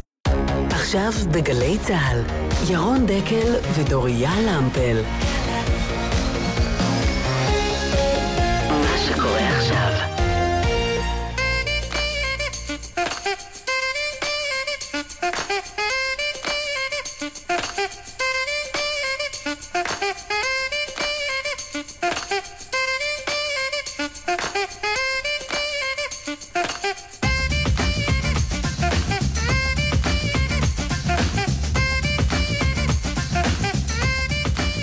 וכמעט חמש דקות, דוריה למפל היום במקום עמית. איך את מרגישה בינתיים? יושבת טוב על הכיסא? מצוין, נוח בכיסאו של עמית. אז שימשיך בחופשתו ככל שיחפוץ, את אומרת. לא, אבל... מתברר שיש אה, וי-פיי בטיסה. והוא אה, ממהלך טיסתו שולח, מאזין? שולח מסרונים. הוא לא ענה אם הוא מאזין, אבל הוא שולח מסרונים במהלך טיסתו. נו, טכנולוגיה. לא- לא מאוד מפתיע. לפעמים זה קצת משבש חופשה. את יודעת, פעם היה חופשה, הייתה חופשה. עכשיו חופשה היא לא באמת חופשה לגמרי במאה אחוז. התנתקות אמיתית, בניגוד למכבסת המילים שדיברנו עליהם. נכון. באמת התנתקות. כבר לא. אנחנו מתחילים בנושא לא פשוט. אתמול אה, בחיפה תאונת אה, דרכים אה, קשה, אצנית נועה חייט קיפחה את חייה, רכבה על אופניים בת אה, 21 בסך הכל. איתנו עכשיו המנכ"לית של הרשות הלאומית לבטיחות בדרכים, רחלי טבת ויזל. בוקר טוב לך. היי, בוקר טוב ירון ודוריה. אנחנו למרבה הצער אה, משוחחים איתך, או עם היושב ראש אה, גיורא רום, או עם אנשים שעוסקים בזה, רק כאשר קורות תאונות מצמררות כאלה, וביום היום אנחנו קצת אה, פחות מתייחסים למרבה הצער, אבל הנתונים בעוכרינו, כי מספר למשל אה, רוכבי האופניים שנהרגו, הוא עלה ב- מאז החלה השנה הנוכחית. רגע, אז נעשה סדר. הנתונים בעוכרינו בנושא של אופניים ואופניים חשמליים. אנחנו, כמו שאתה אומר, על הדברים הטובים בדרך כלל לא מדברים. דווקא יש ירידה מאוד דרמטית השנה אה, בתאונות דרכים לעומת שנה שעברה. יש 63 הרוגים פחות כבר השנה לעומת שנה שעברה. ירידה בחברה הערבית, ירידה אצל האופנועים, ירידה בגילאים הצעירים, אצל המבוגרים, כמעט אצל כולם יש ירידה מאוד דרמטית. בגלל, בגלל שעברה, קמפיינים, יש המון פעילות. בגלל קמפיינים של בגלל הרשות המון. הלאומית לבטיחות בדרכים, לא, בגלל, בגלל אכיפה מוגברת של משטרת ישראל, גם, בגלל מה? גם. זה גם, זה הכל. זה גם, מצד אחד זה אכיפה.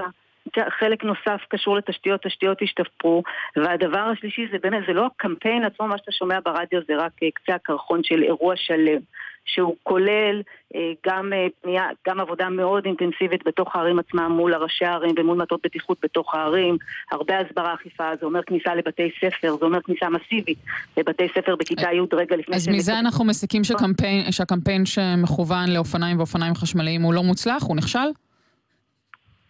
לא, לא זה, לא מזה אנחנו מסיקים את זה ואני אסביר. קודם כל לגבי הנתונים. לגבי אופניים ואופניים חשמליים, כמו שאמרת בהתחלה, העלייה היא אה, כבדה וכואבת. אה, רוכבי אופניים רגילים, יש לנו מתחילת השנה 11 הרוגים, כולל התאונה הנוראית אתמול, לעומת שבעה בשנה שעברה. ולגבי אופני, אופניים חשמליים זה 12 הרוגים לעומת שבעה. שם הנתונים הם באמת קשים. עכשיו, הקמפיינים שלנו עסקו כרגע בקסדות, אתה רואה יותר אנשים עם קסדות, זה לא מספיק. כל הנושא של אופניים ואופניים חשמליים, הנושא של תפיסת, ה, תפיסת הסכנה וההבנה של המרחב שאנחנו נמצאים בו הוא קריטי, זה דבר אחד. ודבר שני, שבילי אופניים. שבילי אופניים, שבילי אופניים. לצערי אנחנו בשנת בחירות, אה, ראשי ערים אה, חוששים עכשיו אה, להפקיע מדרכות או לפעור בורות, בורות בכבישים. יש ערים מעטות מאוד עם שבילי אופניים, ברוב הערים עדיין אין. רגע, זו, אחר... זו אחריות של... מוניציפלית בעינייך? שיהיו שבילי אופניים בערים? אופניים, זה לא בעיניי, שבילי אופניים זאת אחריות מוניציפלית, שבילי אופניים בין, בין הערים זאת אחריות של משרד התחבורה, ומשרד התחבורה עובד על זה, אני לא משרד התחבורה אבל עובד על זה קשה. אני רק יכולה להגיד מהצד, שאני רואה, שומעת על מפגשים ונמצאת במפגשים בין ראשי הערים למשרד התחבורה, יש כסף לשבילי אופניים. עיר שתבוא ותגיד, זה התכנון שלי, פה אני עושה שבילי אופניים, יש כסף לשבילי אופניים. ועוד לא. אמרנו מילה על לא איכותם של שבילי האופניים, שגם במקומות שהם קיימים, הם לפעמים לא רק שלא מסייעים... בתל אביב, אגב, לעיתים יש שבילי אופניים על המדרכה. כן, ברור. למשל. בוא, בוא נתחיל, בוא, אתה צודקים, שבילי אופניים צריכים להיות מצוינים. אבל בואו נתחיל עם זה שצריכים להיות שבילי אופניים. הנושא של האופניים החשמליים, שכל כך בוער, זה ילך ויגבר. אה, אז זה פתרון, אני בעד אה, אופניים חשמליים אגב, זה פתרון תעבורתי מצוין, בעיקר לערים צפופות, רק צריך לנהל אותו בצורה נכונה. היום אגב רוכב אופניים חשמליים שאין שביל אופניים אמור לרכוב על הכביש, נכון? בין המכוניות. נכון, נכון, נכון, נכון. בלי קסדה. כי אין- לא- חוק קסדה. רגע, אז נעשה סדר גם בזה. קודם כל, אסור להם לרכב על המדרכה, אנחנו לא היחידים, זה כך בכל העולם. אסור לרכב על המדרכה, המדרכה היא להולכי הרגל. בהיעדר שבילי אופניים, המקום היחיד שהם יכולים לנהוג בו זה באמת על הכביש. עכשיו, בלי קסדה, אתה צודק לעניין הקסדות, יש במדינת ישראל, אני מקווה סוף סוף הולכים לתקן את זה, כן? יש באמת טעות טיפשית.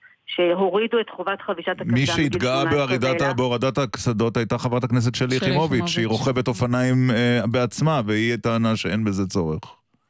אני לא נכנסת עכשיו לפרט ההיסטורי הזה, אני, מה שיותר חשוב לי, והוא חשוב, מה שיותר חשוב לי שבוועדת שרים האחרונה אה, עברה החלטה שישנו את החוק ויחזירו את חובת חבישת הקסדה אה, מעל גיל 18 ואילך, כך שזה לא האירוע. לכל רוכב, גם אופניים רגילים וגם חשמליים? לכל רוכב, מעל חשמליים בוודאי. מה, ורוכבים צעירים מגיל מגיל 18 הראש שלהם רגע, יותר אה, רגע, יותר רגע, בריון רגע, ולא רגע. ייפגע. אם מתחת לגיל 18? שנייה, בא- באופן עקרוני זה אמור להיות לכל רוכב. אני בטוחה שאופניים חשמליים יעבור בקלות על דעת כולם. אני חוששת שלגבי אופניים רגילים יהיה יותר חילוקי דעות. אני מדגישה שגם היום בכבישים הבין-עירוניים או ברכיבות שטח, גם מעל גיל 18 חייבים אה, קסדות. אבל תעזוב, זה לא האירוע. אנשים נוהגים בלי קסדות גם, כשהם- גם כשמותר וגם כשאסור. תגידי, א- איך מתבצעת אכיפה בכלל של אופניים חשמליים? זאת אומרת, יש פקח, אה, אה, ובעזרת יש- שתי רגליו הוא רודף אחרי מישהו? איך- איך זה בכלל אמור, איך אמורים להינתן דוחות אם- בשעת הצורך? קודם כל יש שני, יש שני גופים, הלוואי והייתה אכיפה כזאת של פקחים, אין. אבל נתחיל רגע עם המשטרה. המשטרה בכוחות שלה יודעת לעשות אכיפה של אופניים חשמליים, למרות שאי אפשר להסתיר את זה שהמשטרה נמצאת בר- לרוב בבין עירוני, שם היא מושקעת יותר מאשר בעירוני, ויש לה את הכוחות לעשות את זה. באופן עקרוני, לפי החוק, פקח, אם עירייה מכשירה פקחים, מעטות העיריות שמכשירות פקחים, אם העירייה אה, מכשירה פקחים, היא יכולה, הוא יכול לראות, נמצא או על אופנוע או רגלי, רואה אופניים על מדרכה או על כביש, עם קסדה, בלי קסדה, ילד מתחת לגיל 16 יכול לתת דוח. הבעיה, חלק, העניין- חלק מהעניין זה הנראות, שיראו שיש פקחים בחוץ. לא רואים פקחים, דוריה, את ראית- ראית פקחים? אני אגיד לך, אני. אגיד לך מה אני רוצה לשאול אותך. אני רוצה, א', אין פקחים. ב', אני רוצה לשאול אותך כמה אתם בתוך בתי ספר לגילאים הבאמת קריטיים, שבהם מחנכים אנשים איך להשתמש בכביש ובדרך. ואני שואלת אותך את זה, כי אני. מרגישה שהקמפיינים מופנים בעיקר לציבור הנהגים. זאת אומרת, הנהגים הם אחראים לעצמם, למה שקורה ברכב שלהם, לילדים ברכב שלהם, זה כמובן, לא צריך לומר את זה, זה מובן מאליו, אבל הם, הם גם אחראים לרוכבי האופניים ל- ל- ולרוכבי האופניים החשמליים, ול- ולכל המשתמשים בדרך. למה הכל מוטל על. הנהג ברכב? רגע, רגע, רגע. לא הכל מוטל על הנ- על הנהג. את שומעת, ובצדק, את שומעת קמפיין של רדיו. אנחנו מגיעים אל הנוער ואל אוכלוסיות אחרות בכלל לא דרך רדיו. הילד שלי לא שומע גל"צ או גלגלצ, אל תעלו. רע מאוד. מה, גם לא גלגלצ הוא לא שומע? זה רע אני מאוד. שומע- אני שומעת. לא, יש להם ברקע. דווקא הבנות שלי בצבא יש גלגלצ ברקע, אז אוקיי, זה בסדר. בסדר אבל. הילדים לא שומעים, לא שומעים רדיו. אנחנו מגיעים אליהם בדיגיטל, בפייסבוק, במדיות האחרות ומשקיעים Mm. בהם הרבה. אבל זה תחום אחד. תחום שני שהוא הרבה יותר חשוב, כן. אה, חינוך תעבורתי בכיתה י'. נכנס בש... בשנה שעברה למעלה משלושת אלפים כיתות חינוך תעבורתי בכיתה י', לומדים שעה שבועית, שמה שהכי חשוב זה שבסוף השנה עושים תיאוריה בכיתה י'. מי שלא יהיה בכל השיעורים במהלך השנה, לא ניגש לתיאוריה בבית ספר. עכשיו, תיאוריה לנהיגה ב- במכונית. תיאוריה לנהיגה. מי כן. שיעבור את התיאוריה הזאת לא צריך לעשות תיאוריה. מבחינת הילדים זה אינסנטיב מטורף ללמוד כל השנה. שמה שהיתרון בזה שאפשר ככה לשלוט על החומרים והחל מהשנה כל הנושא של אופניים, אופניים חשמליים, בכלל התמצאות במרחב הזה כשעוד אין לך רישיון נהיגה נכנס, ל, נכנס ל, לתוכנית הלימודים ונכנס לשאלות של התיאוריה. עכשיו אתם צודקים, צריך להגיע אליהם בגיל הזה, בגלל זה אנחנו שם בכיתות י', אבל זה לא מספיק, תסתכלו על כל מי שרוכבים סביבכם, אם אתם בערים מרובי... אני, אני מצטערת על מה שאני הולכת להגיד, אבל אני, אני חושבת שהבעיה לא טמונה בהכרת הכביש, הדרך והתמרורים. יכול להיות שזה חלק מהעניין. אני חושבת שיש אה, תופעה של חוסר אדיבות אה, אה, מטורף בכביש אה, בישראל, שכשאתה ב, בתוך קופסת פח משוריינת הוא קצת פחות אה, מפריע לך ברוב הזמן. חוסר- דוריה אבל- היא אדם מאוד מתון. כן. ה- בוא נקרא לזה... זו התוכנית הראשונה ה- שלי פה בכל זאת. וה- נקרא לזה הפראות והברוטליות המטורפת ו- אה, שקיימת בכבישי ישראל. את נתקלת כשאת נוהגת, לא. אה, אה, המנכ"לית? או שאת את על. הכבישים, נכון? אוקיי, לא, למה בוודאי צוחקת? שאני על הכביש, תראו, לא, ברור שאני... את נתקלת בנהגים, בבריונים האלה שנוהגים. שזה- על אופניים חשמליים זה זה זן אה, מאוד מאוד מסוכן. רגע, שנייה, זה שני דברים. גם כשחותכים אותך מימין זה בריונות, כמובן. תראו, אז חוזרים לראשית הצירים, אנחנו חוזרים לתרבות הנהיגה, שזה דבר שצריך לתקן אותו ולשפר, וזה, דוריה, נגד קמפיינים, אני בעד קמפיינים. עוד קמפיין ועוד קמפיין. שאלה בתעצור, אני רוצה לעבור ותסתכל לי בעיניים, ואנחנו... אני לא נגד, אני בעד שהם יעבדו.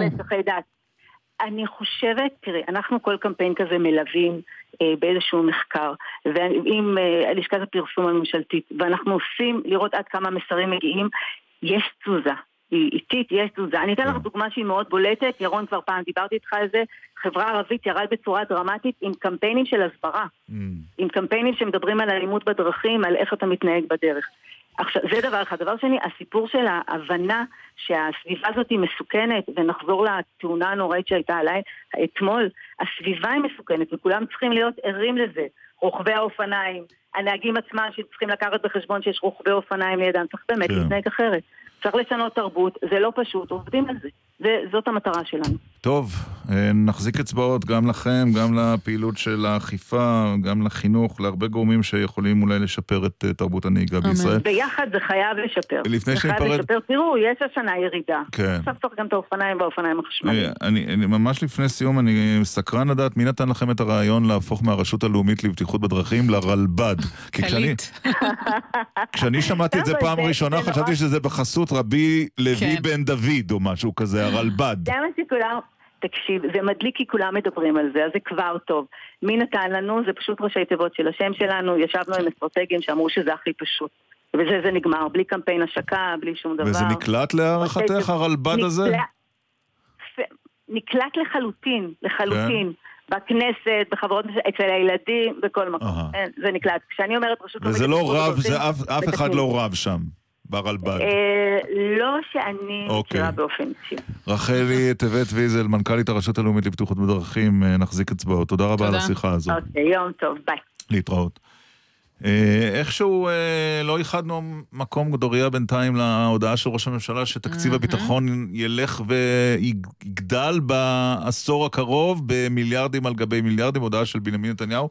כמובן, היא לא נטולת אה, אה, מיקום וזמן, לא, ללא קשר למשא ומתן בדיוק אחרי שמתנהל. הדירוג אה, דאבל איי שלנו. ו- וגם כשמנהלים משא ומתן עם, איך אמר צחי הנגבי, מנהלים משא ומתן עקיף עם אה, ארגון, גם עם ארגוני טרור, אז באה ההודעה הזו, ולשם כך אנחנו מכנסים, פורום שאנחנו מכנסים כאן מעת לעת של אה, שרי אוצר לשעבר, אה, רוני בר-און ודן מרידור, שהוא גם אה, אבא של אה, ראש אגף התקציבים אה, במשרד האוצר, שאול מרידור. שלום אה, רוני בר-און. בוקר טוב. בוקר טוב לדן מרידור, שר האוצר לשעבר. בוקר טוב. מר בר-און, מה אתה חושב על החלטתו של ראש הממשלה?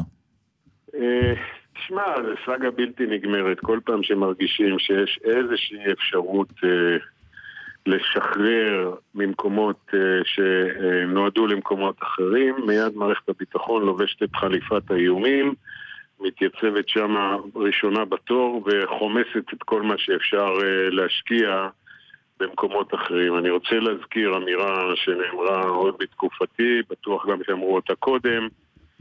חוסן לאומי זה לא רק ביטחון, חוסן לאומי זה חינוך וזה בריאות וזה תשתיות וכל הדברים האחרים. כל פעם שעושים את זה, עם צורך, והרבה מאוד פעמים בלא צורך, זה מתחבר לדברים אחרים שהם מפסידים. כמובן שעושים את זה בתקופות שמתאימות מבחינת האווירה. זה עתה סיימנו איזה סבב עפיפונים ובלונים עם החמאס, ואנחנו מדברים על הסדרה וכל כיוצא באלה, ומרוב עפיפונים עכשיו הכסף יתעופף זה, למקומות. זה כמעט ציני מה שאתה מתאר. זה מה, ראש הממשלה אין לו שיקול דעת, אם הוא אומר שצריך, אולי דן מרידור? צריך. אין לו שיקול דעת? כן. האם לראש הממשלה יש ברירה כשמערכת הביטחון באה ודורשת? האם הוא באמת יכול להגיד לה לא? בוודאי יש לו ברירה, זו שאלה של הממשלה כולה. יש פה שתי שאלות.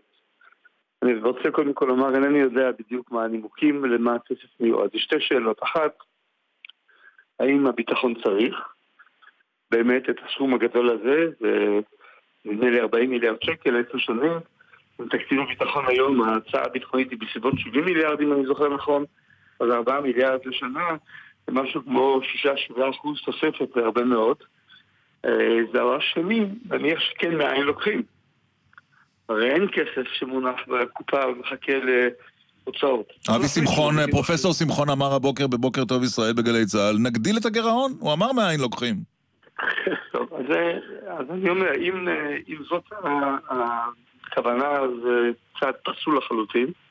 היינו שם אגב, כאשר מטעמים של החלטות אה, מוטעות, כאשר חוסר שיקול דעת, מה שאלת, הגדלנו את הגירעון, עד שלפני כ-30 שנה, בשנות ה-80, הגענו למשבר כלכלי שכמעט מוטט אותנו, כי הוציאו לביטחון יותר מדי. זה לא המצב היום.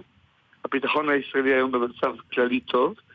ההוצאה לביטחון איננה גדולה מדי באופן יחסי, אבל צריך להיזהר מהוצאות כל כך גדולות. דבר עיקרי שצריך לשאול, תקציב הביטחון לא יכול להיגזר מאיזו דרישה מיידית. כשעושים, אה, מקבלים החלטה על עשר שנים, צריך לגזור את זה מתוך תפיסת ביטחון כוללת.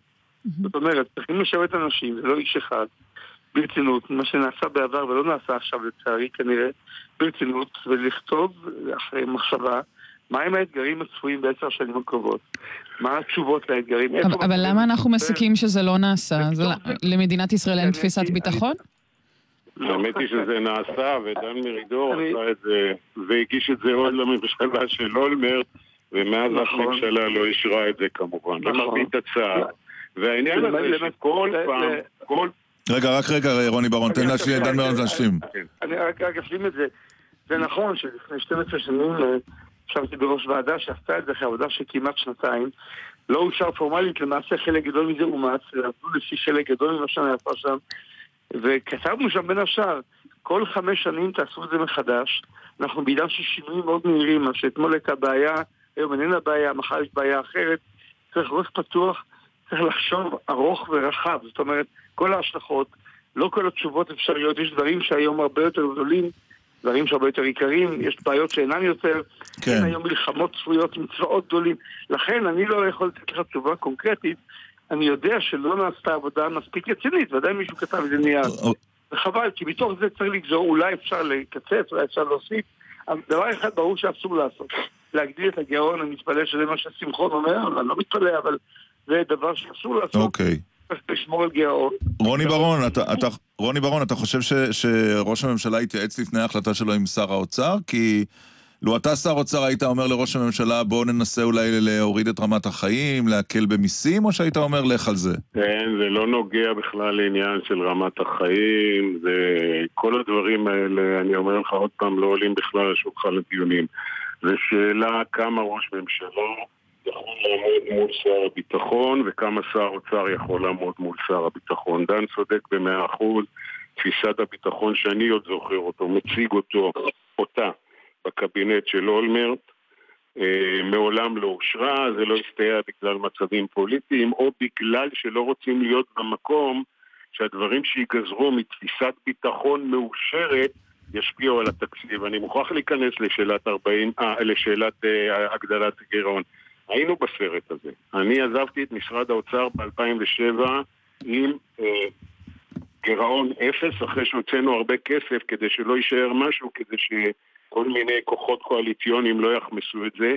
למרות המשבר הכלכלי האדיר, ב-2008 השארנו גירעון מינימלי, ושנה אחרי זה הסבירו לנו את אותם הסברים שיש היום לדברים אחרים, ובעיקר גם לביטחון, שהשתנו האיומים וכל הדברים האלה, וגמרנו עם 40 מיליארד שקל גירעון. מבחינת מדינת ישראל, 40 מיליארד שקל גירעון, הגם שענייני ביטחון זה ענייני חיים ומוות, אני מגדיר 40 מיליארד שקל גירעון זו סכנה קיומית. אני מזכיר עוד פעם, חוסן לאומי זה לא רק טנקים, מטוסים, טילים והגנות. סכנה קיומית זו אמירה די חריפה. אנחנו רוצים להספיק איתכם ברשותכם עוד נושא אחד, אה, מכיוון שאתם כבר כאן. כן, בואו נדבר על uh, מחירי הדיור. ממש לפני שתי דקות uh, שר האוצר ורוב התקשורת uh, סייעה לו לחגוג את הנתונים שהצביעו על ירידת המחירים, והנה עכשיו הם שוב עולים. אז, אז מה, מה המסקנה שלנו? זה, זה מאבק ארוך שלעולם לא נוכל לעצור ולהסיק לגביו מסקנות, או שמחירי הדיור פשוט לא ירדו בישראל, נקודה? מרידור. קודם כל, מחירי הדיור ירדו. יש פה, יש פה אה, מהלכים ארוכי שנים של עליות וירידות. זה לוקח זמן, לא תמיד אפשר לצפות מראש. אני מעריך שמחירי הדיור לא ימשיכו לעלות, אני כך מעריך. אה, תהיינה עליות וירידות פה ושם, אסור לקבל, אה, אה, להסיק מסקנות מתקציב אחד או ממדד אה, אחד. בסך הכל, אה, אני חושב שאתה מסתכל אחורה, עשרות שנים, אתה רואה מגמה כזו, סטינוס כזה של עלייה וירידה. ובלי להיכנס לשאלה מה קורה בחודש הזה או אחר, okay. אני חושב שזאת לא הבעיה המרכזית של הכלכלה היום. בסך הכל, אגב, הכלכלה היא במצב טוב, בגלל מה שגם רוני אמר, כמעט 30, 30 וכמה שנים שמדינת ישראל, עם כמה חריגות, מתנהגת בצורה רציונלית, בין השאר, היא לא מרשה לגירעון לגדול, צריך להישמר שזה לא יקרה, ואני אומר את כל זה בהערה אחת לסיום, אינני יודע מה בדיוק הסיבות שהניעו את ראש הממשלה, זה לא כן. גדול לציבור.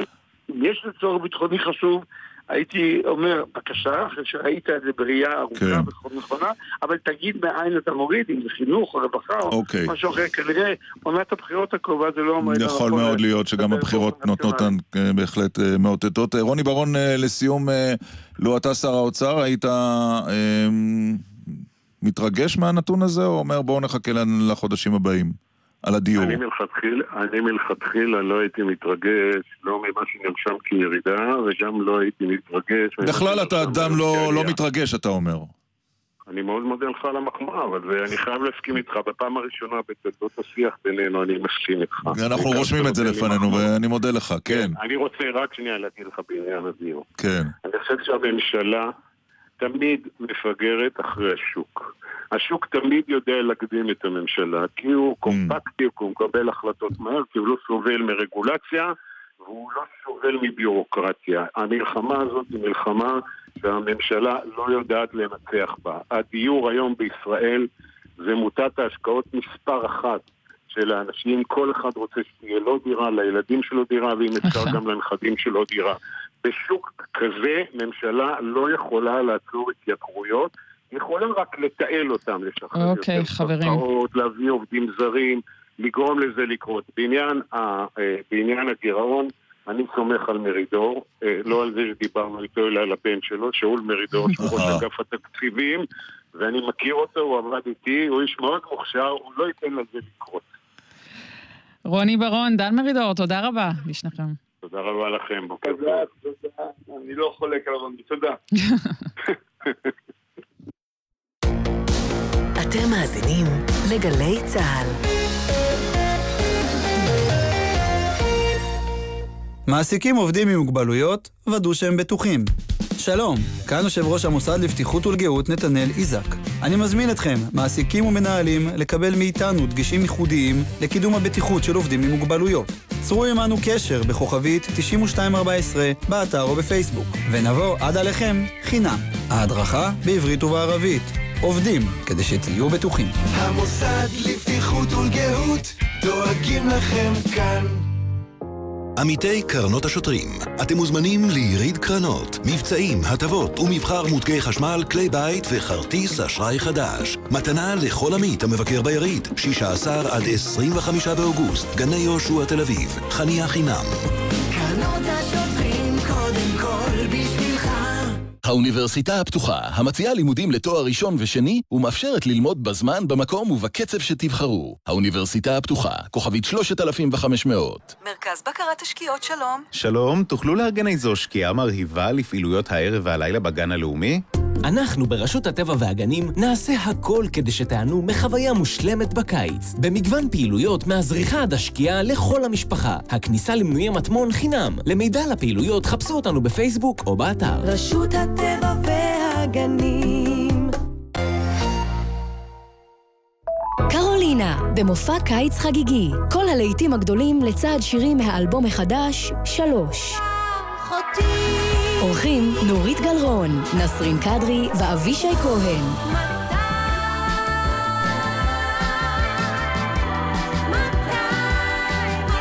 מוצאי שבת, שמונה בערב, באמפי שוני, ובשידור חי בגלי צה"ל.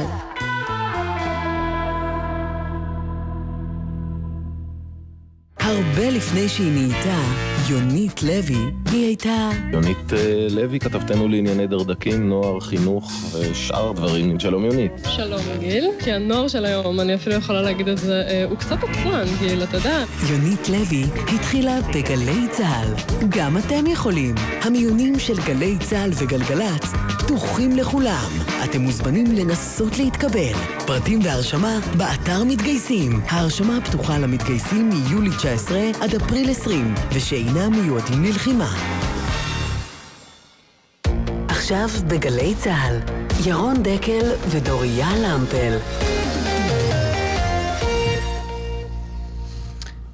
שלום ירון, טוב, אנחנו ממשיכים אה, עם הנתון אה, כן, מי שלא זיהה שפורסם דוריה אתמול, למפל אה, כאן באולפן. כן. לא עמית סגל, את לא נשמעת לא, לא כמוהו. עמית סגל. ניסיתי, אבל לא יצא.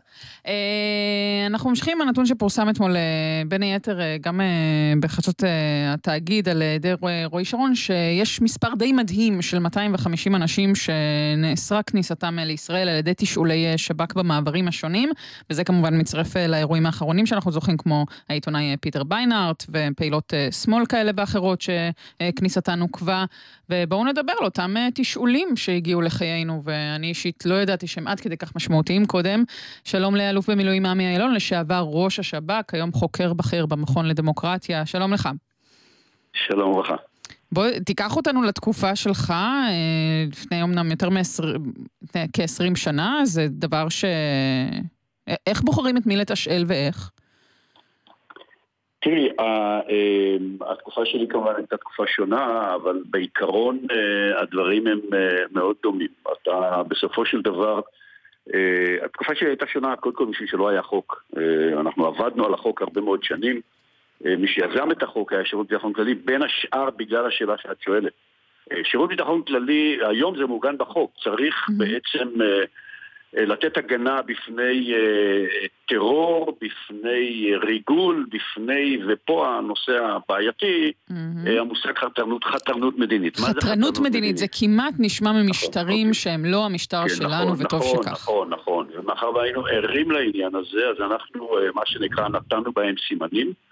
אה, אני כבר אומר לך אה, שלי לא ברור אה, מה עושה שירות ביטחון כללי, כללי היום, אה, ואני יכול רק אה, לנסות לפרש, אה, משום שאנחנו לא העלינו בדעתנו שאנחנו נגיע אה, בעצם לפעול אופרטיבית. אני עושה הבחנה בין איסוף מידע גלוי לבין פעולה אופרטיבית, שאנחנו נעצור, נעכב, נתשאל או נחקור אנשים שאין להם שום דבר בנושאים של אה, אלימות, והפעילות שהם עושים היא פעילות גלויה לחלוטין. השאלה, השאלה עמי אילון, האם כשמגיעים פעילי BDS שמטרתם היא לפגוע במדינת ישראל, האם זו פעיל, פעולה שהיא חתרנית נגד המדינה, או שצריך לתת להם להיכנס? מה דעתך? אז אני, אז השאלה היא מצוינת, משום שזה בדיוק השאלה שצריך לשאול את עצמו ראש שירות ביטחון כללי, אני מדגיש, ראש שירות ביטחון כללי, אה, כל בוקר כשהוא קם בבוקר. מה זה חתרנות מדינית? או מה זה, מה זה פעילי BDS? אה, ה-BDS נולד בעצם אה, כארגון אה, שמתנגד בכלל לקיומה של מדינת ישראל אה, גם כיהודית דמוקרטית ושולל את זכות קיומה. אה, ומה שקורה היום, אגב, אני אומר את דעתי האישית, כתוצאה ממדיניות ממשלות ישראל לדורותיהן, שהפכו בעצם או מחקו לחלוטין את ההבחנה בין מדינת ישראל היהודית דמוקרטית על פי החלטות, אה, מה שהיא 2423, כל ההחלטות מ-1947, אה, ונתנו לגיטימציה בעצם אה, לשטחי יהודה והשומרון, התנחלויות וכולי וכולי. דהיינו, היום הדלגיטימציה זה לא BDS. הדלגיטימציה של היום היא לא מת- ברובה הגדול דרך אגב. היא לא מתנגדת לקיומה של מדינת ישראל. רוב העולם תומך בה. כן, אבל השאלה היא מדינה, עמי אילון, השאלה היא מדינה לא זכאית ל- לנסות ולהגן על עצמה מפני אנשים שמודיעים בגלוי שהם רוצים לפגוע במדינה כמדינה. הם לא רק רוצים להפגין, הם רוצים הם- לפגוע הם- ב- לא, בכלכלתה, בכלכלתה. בעוצמתה.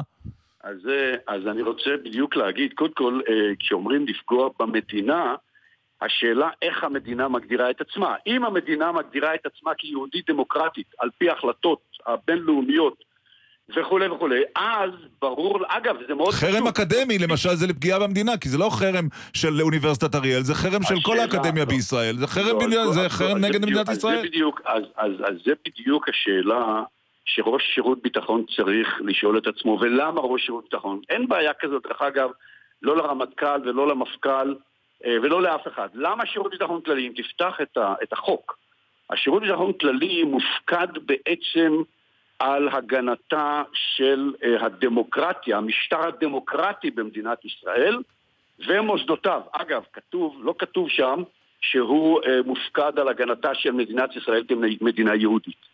למה, למה כל כך חשוב? משום שהמילה דמוקרטיה בחוק שירות ביטחון כללי מופיע. ולכן מתי פעולתו של שירות ביטחון כללי הופכת בעצם לזאת שפוגעת בדמוקרטיה ולא מגנה עליה, זה בדיוק האיזון העדין שאף ארגון אחר לא מתלבט בו. יפה, אפשר להוריד, עמי, לרמת השטח אבל את ההבנה שלנו? כן. בבקשה? אני אני רוצה פשוט לדבר מילה, קצת... עוד מילה אחת, עוד אוקיי, מילה אחת להבהיר. לא, הדמוקרטיה זה רעיון מאוד מאוד אמורפי לצורך העניין, אבל בין השאר הוא מתבסס על המושג זכויות, זכויות מיעוטים, זכויות הפרט, זכויות האזרח, והדבר השני, הוא בנוי על החופש של דעות, של תנועה, של העברת מידע וכולי וכולי. לכן כשאתה עוצר 250 איש, שאגב, חלקם ברור, פיטר ביינארט, אוקיי? כן. פיטר ביינארט כמודל. כשאנחנו עוצרים את פיטר ביינארט, אז ברור לחלוטין שאנחנו במדרון מאוד מאוד בעייתי בפעולתו של שירות ביטחון כללי. יפה, אז, אז אני רוצה, אני רוצה לשאול אותך ברמת, ברמת השטח. לפגיעה בדמוקרטיה, כן. כשאדם כמו פיטר ביינארט, שוב אמרנו, נשתמש בו כסמל ולא למקרה שלו ספציפי, מגיע לנתב"ג. אה, מה, מה בעצם הפלט שיש אז לאותו פה חוקר על, על האיש הזה, והאם אתה אז חושב פה, שיש פה, פה. איזושהי סיטואציה שבה לשאול כל אדם מה עמדתו לגבי העומד בראש המדינה, שאלה. היא, היא שאלה רלוונטית למי שנכנס שאלה למדינה? מצוינת, שאלה מצוינת. למה? משום שהיא מביאה אותנו בדיוק לתהליך. בואי אני אסביר לך את התהליך. שירות ביטחון כללי אוסף מידע. עכשיו, איסוף המידע, אני, אני אומר לך, ואני מקווה שאני לא מגלה לך שום סוד, פוגע בזכויות שלך. אני, השירות ביטחון כללי קודם כל אוסף מידע גלוי. מה הולכת שנקרא פגיעה להפגנות- מידתית, לא? אז זאת, זה בדיוק העניין, זאת פגיעה מידתית. ולכן כל זמן שאת לא מרגישה את זה, אוספים, היית בהפגנה, זה נכנס. היום ה storage, יכולת אחסון המידע היא אינסופית, ואני אומר לך, אה, אה, יש אזרחים רבים שלא עשו שום דבר רע, הם השתתפו באיזושהי הפגנה שבה, דרך אגב, היה מיעוט שקרא, לא יודע, בדם ואש, או להרוג את רבין. זה לא משנה, יש משני, מיעוטים משני הצדדים, אבל כשאדם כזה, לך- כשחוקר, כש- כשאיש שב"כ כזה מגיע ושואל את פיטר ביינארט, רגע, או רגע, אחרים, רגע, או רגע, אחרים רגע, בשדה התעופה שלו, זה הנחיה שהוא לי מקבל לה- מלמעלה, או זה יוזמה מקומית? תן לי, תן לי להסביר לך, קודם כל הוא לא צריך לקבל הנחיה על מנת לדעת שתפקידו בעצם אה, אה, להבטיח שמדינת ישראל לא, לא תסבול מטרור, והטרור מתחיל לא כשהמפגע, אם קוראים לו יגאל עמיר או אם קוראים לו אה, שחאדה, זה לא משנה. לא כשהוא לוקח מטען או רובה או אקדח. הטרור בסופו של דבר, אנחנו מדברים על טרור אידיאולוגי. כן. ולכן שירות ביטחון כללי אוסף מידע בקבוצות אידיאולוגיות שיש בהן מה שנקרא קבוצות מיעוט קטנות שפועלות באלימות. נכון, זה השלב הגלוי. השלב השני, וזה גם כן חובתו, ברגע שקבוצה מתחילה לעסוק בכל פעילות דרך אגב, החל מלימוד קוראן או לימוד תורה בצורה חשאית, זה, ברגע שזה הופך לחשאי זה חייב לעורר סימני שאלה, ולכן שירות ביטחון כללי פועל גם בצורה חשאית. זאת אומרת, הוא מגייס... השאלה אם זה, אם האירועים האלה יגרמו להקטנת התופעה הזו, או שזה יימשך. איפה הגבול?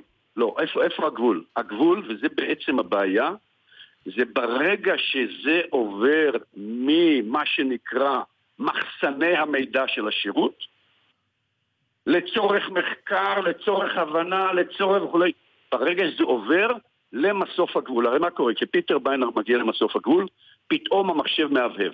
עכשיו, זאת בעיה, משום שכשבמסוף עצם הגבול- הוא הבעיה. ההבהוב הוא הבעיה. אוקיי. לכן, אני אומר לך, אני מכיר את נדב ארגמן. הוא אדם יוצא מן הכלל, אחד הדברים שהוא יודע לעשות יותר טוב מרבים נוסף. אחרים זה תחקור. הדיון הזה חייב להביא אותו לא לשאלה למה. למה הבהב המחשב הבנו. כשפיטר ביינארט הגיע למסוף? אוקיי. תודה רבה לך, עמי אילון. עוד, עוד, עוד מילה אחרונה, הדיון הזה הוא נורא חשוב, משום שאני אומר לך, אני לא יודע אם יש לך נכדים, לי כבר יש, בטח ילדים יש לך. כן. יום, יום אחד, יום אחד, אתה תספר לנכדים שלך שפעם הייתה פה דמוקרטיה. עכשיו, אני אומר לך שזה לא יקרה, יש לי חבר טוב שהוא סגן אה, נשיא מכון רן, ומוביל... בוא נקווה בעצם- שזו... שזו כן, איזו- נזכיר גם ששב"כ אפ- על המעקב שלהם. אפוקליפטי שלא לא ההתנצלות- יתממש. ההתנצלות- היא חסרת משמעות אם לא משנים את התהליך. כן, ברור. זה נכון. אינקרמנטל טירני, זאת אומרת, התהליך ההדרגתי, המדרון, הוא שמוביל חלקלק. אותנו לשם. תודה רבה לך, אלוף במילואים עמי אילון, לשעבר ראש השב"כ, היום חוקר במכון, בכיר במכון לדמוקרטיה. תודה על הדברים האלה. תודה רבה לך. אה, מעניין לעניין באותו עניין, שלום למנכ"ל הקרן החדשה לישראל מיקי גיצין. שלום רב. כשראש הממשלה מתייג אותך בפוסט שלו זו מחמאה או שזה גורם נזק? ודאי שזה גורם נזק. תראה, אני אזרח המדינה שראש הממשלה הוא ראש הממשלה שלי. אני פועל אה, במסגרת הדמוקרטיה ומביע את עמדותיי. אה, חברה אזרחית פעילה היא חברה אזרחית שמשמיעה את קולה. ויש תפקיד מוגדר בדמוקרטיה לממשלה מכהנת, לראש ממשלה, לפוליטיקאים ולחברה אזרחית. כשמתהפכים היוצרות וראש ממשלה הופך את החברה האזרחית אה, לאויבת, זו מציא, מציאות פשוט הפוכה לכל מה שקיים במנגנונים דמוקרטיים. באיזה אופן הוא הפך אותך לאויב?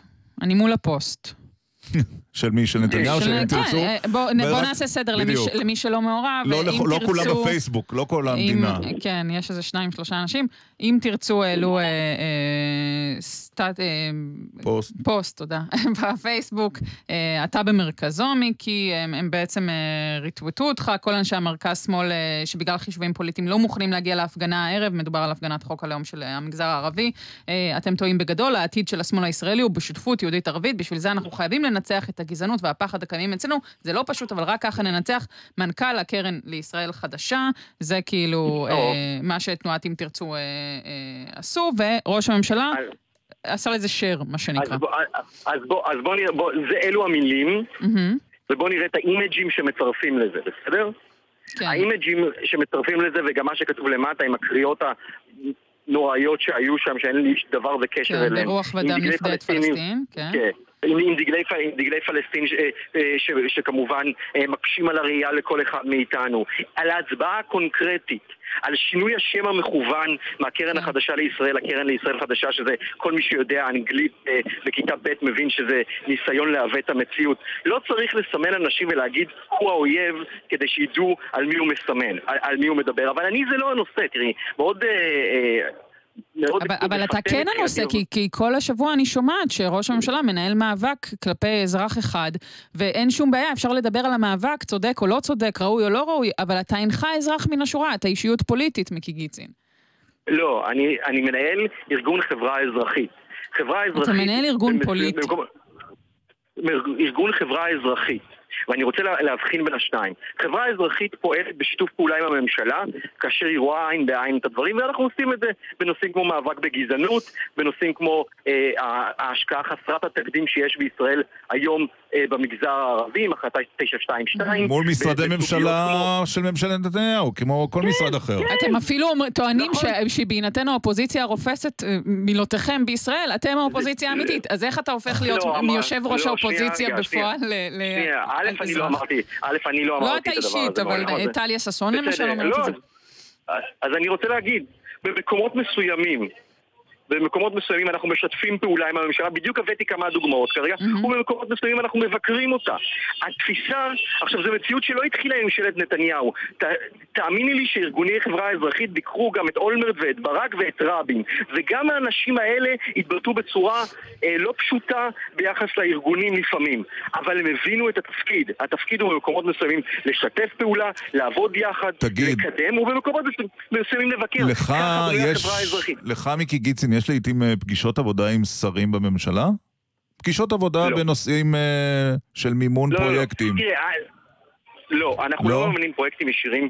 לא, אנחנו לא מממנים פרויקטים ישירים של הממשלה, אנחנו מממנים, אה, ועובדים גם באמצעות שתיל, שזה אה, החלק שבעצם עושה בניית יכולות אצלנו, עם ארגונים שעובדים באופן ישיר. אה, כלומר, עם לא ישיר, הממשלה.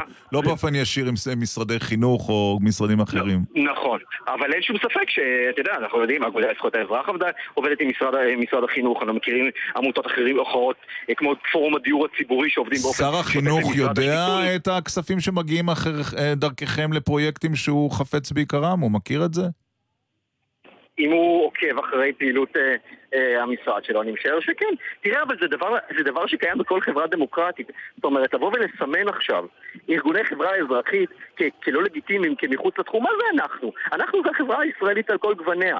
יש בנו ערבים, ויש, ויש דתיים, ויש חילונים, ורפורמים, ו- ו- וקבוצות מוחלשות, ופריפריה. איך הפריפריה בישראל אה, אה, אה, מובילה את המאבקים שלה למען שוויון? אני, אני, אני רוצה אבל להבין מה, מה? הציפייה שלך. זאת אומרת, ללא ספק, אתה, אנחנו כולנו מסכימים שאתה אתה והארגון שאתה מוביל וראש הממשלה ונבחרי הציבור בקואליציה לא רואים עין בעין. מה, מה בין להתנגד לכם לבין הטרמינולוגיה של לסמן, להסית? זאת אומרת, איפה פה, אני איפה פה. זה נהיה פשוט דיון אני- אני שבו אסביר. לא מסכימים ומותר לא להסכים, לבין דיון שבו אתם מרגישים ש, ש, שאפילו מסכנים את חייכם במובנים מסוימים? תודה על השאלה, היא חשובה מאוד.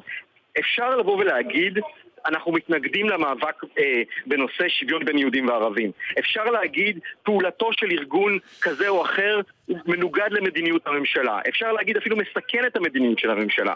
ברגע שאותם אנשים שאין להם את קצין הכנסת, ואין להם אבטחה, ואין להם סוללות עורכי דין, הם לא פוליטיקאים במובן הזה, לא בגלל העמדות שהם מביאים, אלא כי אין להם את המערכת העוטפת שיש כן. לבן אדם שנכנס לתוך המערכת הפוליטית, המציאות הזאת היא, היא הרבה יותר מסוכנת. מותר לבקר כל דבר שאני אומר, דרך אגב, ארגוני חברה אזרחית מימין תוקפים את הקרן, את ארגוניה, מכל הצדדים במשך הרבה מאוד, הרבה מאוד זמן, אה, זמן. ברגע שבן אדם שהוא לא... ארגון חברה אזרחית שמנהל איתי מאבק בין שווים. דרך אגב, ארגונים הרבה יותר עשירים ממני, אתה אגב חש. איום אישי לביטחונך, מיקי גיצין? אתה חש שזה סוג של איום? לא, אני, לא? אני, ש- אני, תראה, אני, אוקיי. קורא, אני קורא דברים, דברים מזעזעים ברשתות החברתיות, אה, אבל אם אני... לא שינית באורחות אה, חייך. לא, לא שיניתי. אוקיי. על אף המלצות של רבים אה, לא שיניתי באורחות חיי. מיקי גיצין, מנכ"ל הקרן החדשה לישראל, תודה על השיחה תודה, הזו. מיקי. תודה, להתראות. את יודעת, דוריה, שבחלק האחרון של תוכניתנו, פינת אדם מן היישוב, אנחנו משתדלים לדבר עם אנשים שבדרך כלל לא מדברים, כדי לתהות קצת... אה, כן. מדברים, אבל לא... לא, הם מדברים, לא מדברים בכלי התקשורת אה, או ב- ברדיו. מדברים אך לא נשמעים. בדיוק. אה, ואיתנו היום גננית, מהמם. לא גננת, גננית, שזה של צמחים, פרחים ו... עצים. כן. תמיד אני תוהה אם גננים משוחחים. עם העצים. שלום. לליאורה וקסלר אזולאי מצורן. כן, נכון. אז את משוחחת עם העצים?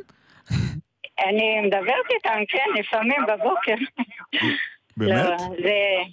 לא, אני לא מדברת איתם באמת, אבל אני מסתכלת עליהם, בודקת, לראות שהכל בסדר, שמה שעשיתי יום קודם, הכל בסדר, לא מתים.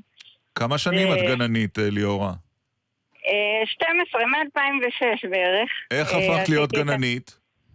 אה, עבדתי במשתלות, ומאוד אהבתי, והלכתי ללמוד.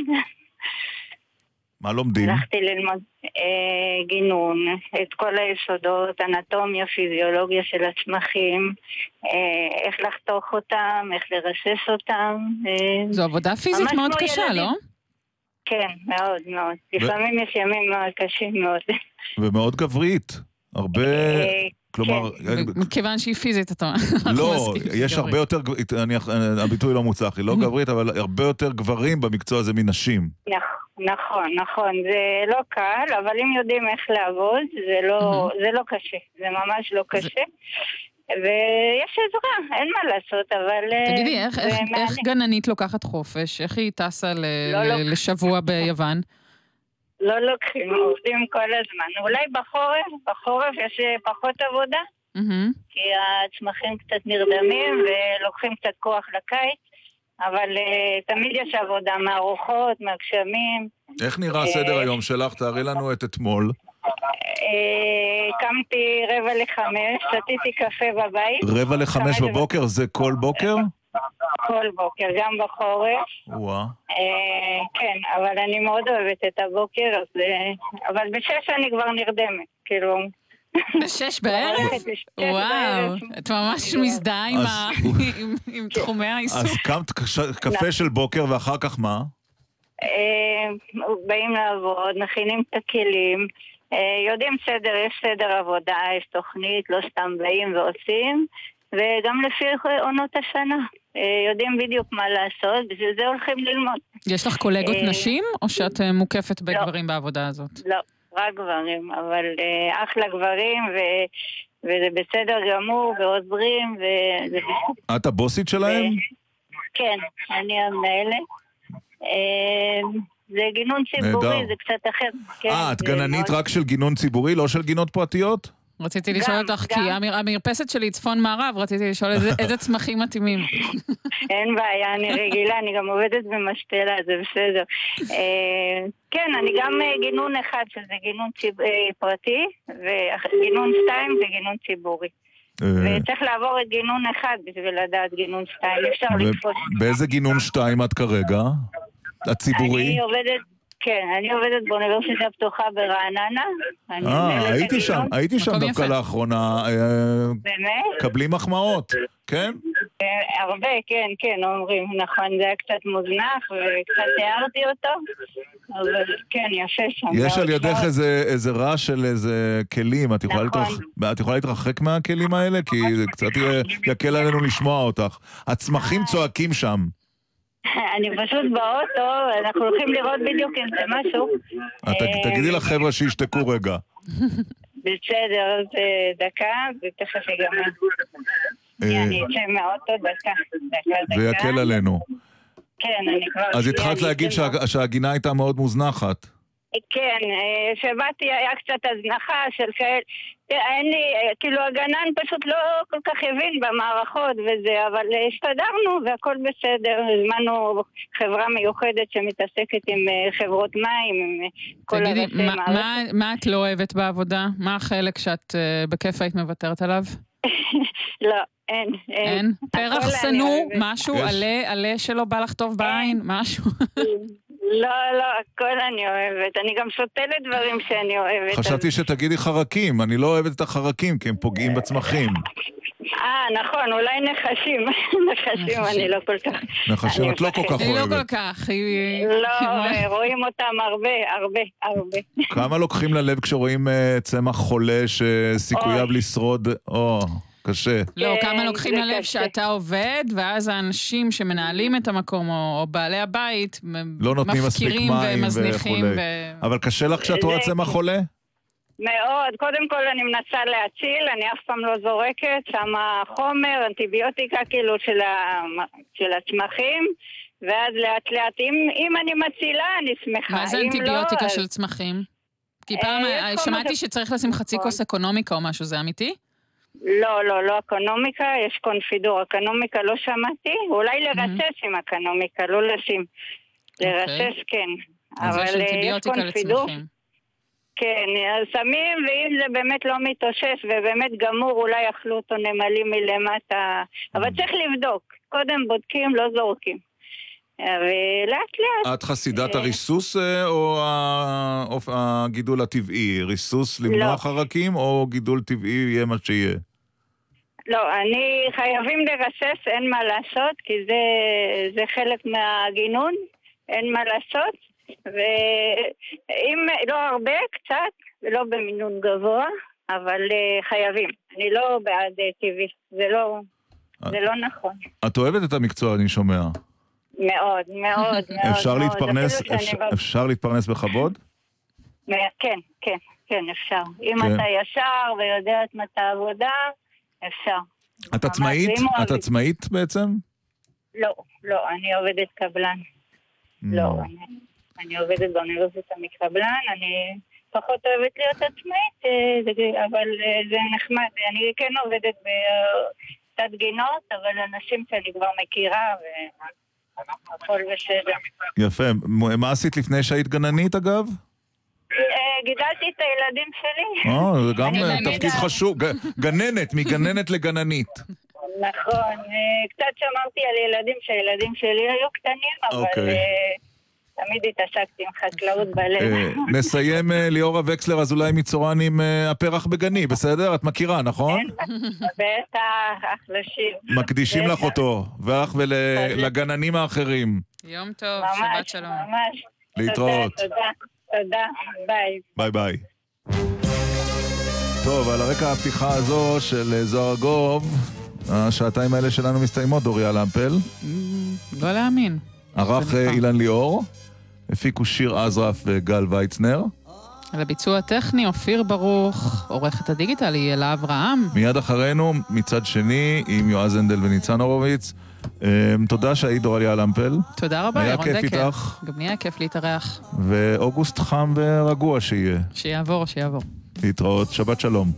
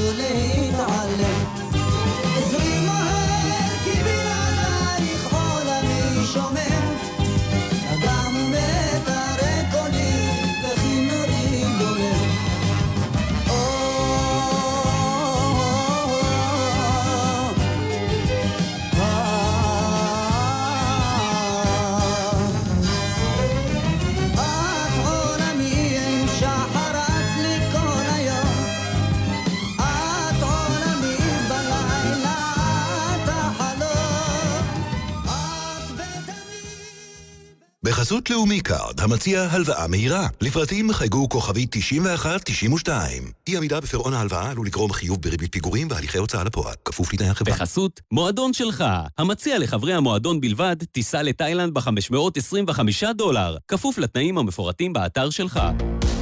אתם מאזינים לגלי צה"ל. הקיץ הזה, מחנה רבין, הקריה, פותח את שעריו. הנכם מוזמנים לסיור בגן הארכיאולוגי, לצאת למסע היסטורי בין מבנים מתקופת הטמפלרים ולשמוע את סיפורו של המחנה. 28 באוגוסט, י"ז באלול. מספר המקומות מוגבל, מהרו להירשם. ההשתתפות מותנית באישור ובהרשמה מראש. לפרטים חייגו 03-569-9207 גברת, מה עם השקית שלך? היא עפה על עצמה. ולמה בדל סיגריה בחול? תבדלי במאפרה. כוס חד פעמית? נסחפת. פלסטיק זה לא מוכר ארטיק. הוא לא הולך. חד חד פעמי לא בים שלי. לבלות בין כלים חד פעמיים ולכלוך הורס את היום והורס את הים. המשרד להגנת הסביבה מקצה מיליוני שקלים לשמירה על הים ועל החופים. אז מה עושים? לא מביאים חד פעמי לים. המשרד להגנת הסביבה ואקו אושן. עמיתי מועדון חבר, היריד נפתח. בואו לחגוג איתנו יום הולדת 55 וליהנות מהטבות ומבצעים, פעילויות לילדים ומתנה לכל עמית מבקר. לראשונה, יריד דיגיטלי. המידע, הקופונים, המציגים ומיקומם ביריד, בטלפון הנייד. פרטים מלאים באתר מועדון חבר.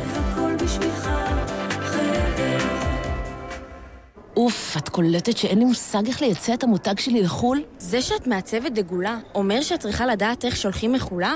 דברי עם הסוכנות לעסקים קטנים ובינוניים, ותעזרי במעוף. זהו, מתקשרת. ייעוץ טוב תמיד באופנה. אנחנו, בסוכנות לעסקים קטנים ובינוניים, באמצעות מרכזי מעוף ברחבי הארץ, מעניקים לעסקים ולעובדים במחיר סמלי מגוון שירותי ייעוץ וליווי מומחים במגוון תחומים, המסייעים להם להתייעל ולהשתפר. רוצה להתרחב לחו"ל? התקשרי, כוכבית 6150, משרד הכלכלה והתעשייה, כלכלה חזקה בשבילך. המשפחתיפ, עצות משפחתיות לנסיעה בטוחה. שלום, כאן מיכל ממשפחת לוין, וזה המשפחתיפ שלנו. כשאנחנו מתכננים טיול, אנחנו עושים זאת בבית ומראש. קובעים תחנות להתרעננות בדרך שתהיינה רחוקות מהכביש, דואגים לילדים לתעסוקה כדי שנהיה מרוכזים בנהיגה, ומפעילים ווייז לפני הנסיעה. אגב, זו הזדמנות טובה להוציא את הגזייה מהבוידם. שתהיה גם לכם נסיעה בטוחה. היכנסו לפייסבוק שלנו וספרו לנו על המשפחתיפ שלכם. נלחמים על החיים עם הרלב"ד, הרשות הלאומית לבטיחות בדרכים. שישי בצהריים, זה הזמן לעבוד על הזוגיות. את רוצה להגיד שבת שלום, תגידי שבת שלום. גם ביום ראשון אני יכולה להגיד שבת את שלום? יכולה, אף אחד לא יתייחס לזה, אבל כן. לעשות משהו בשביל הנשמה. אתה יכול לכתוב שיר בכל מקום, בקרון רכבת, על סירה, על גב סוס, זה עוזר להיות בתנועה. ופשוט להירגע. עוד מעט שבת שלום. סיון רהב מאיר, ידידיה מאיר, נתן דטנר ואודיה קורן, אהוד בנאי ושמעון פרנס עושים לכם את שישי בגלי צה"ל. מיד אחרי החדשות, יועז הנדל וניצן הורוביץ.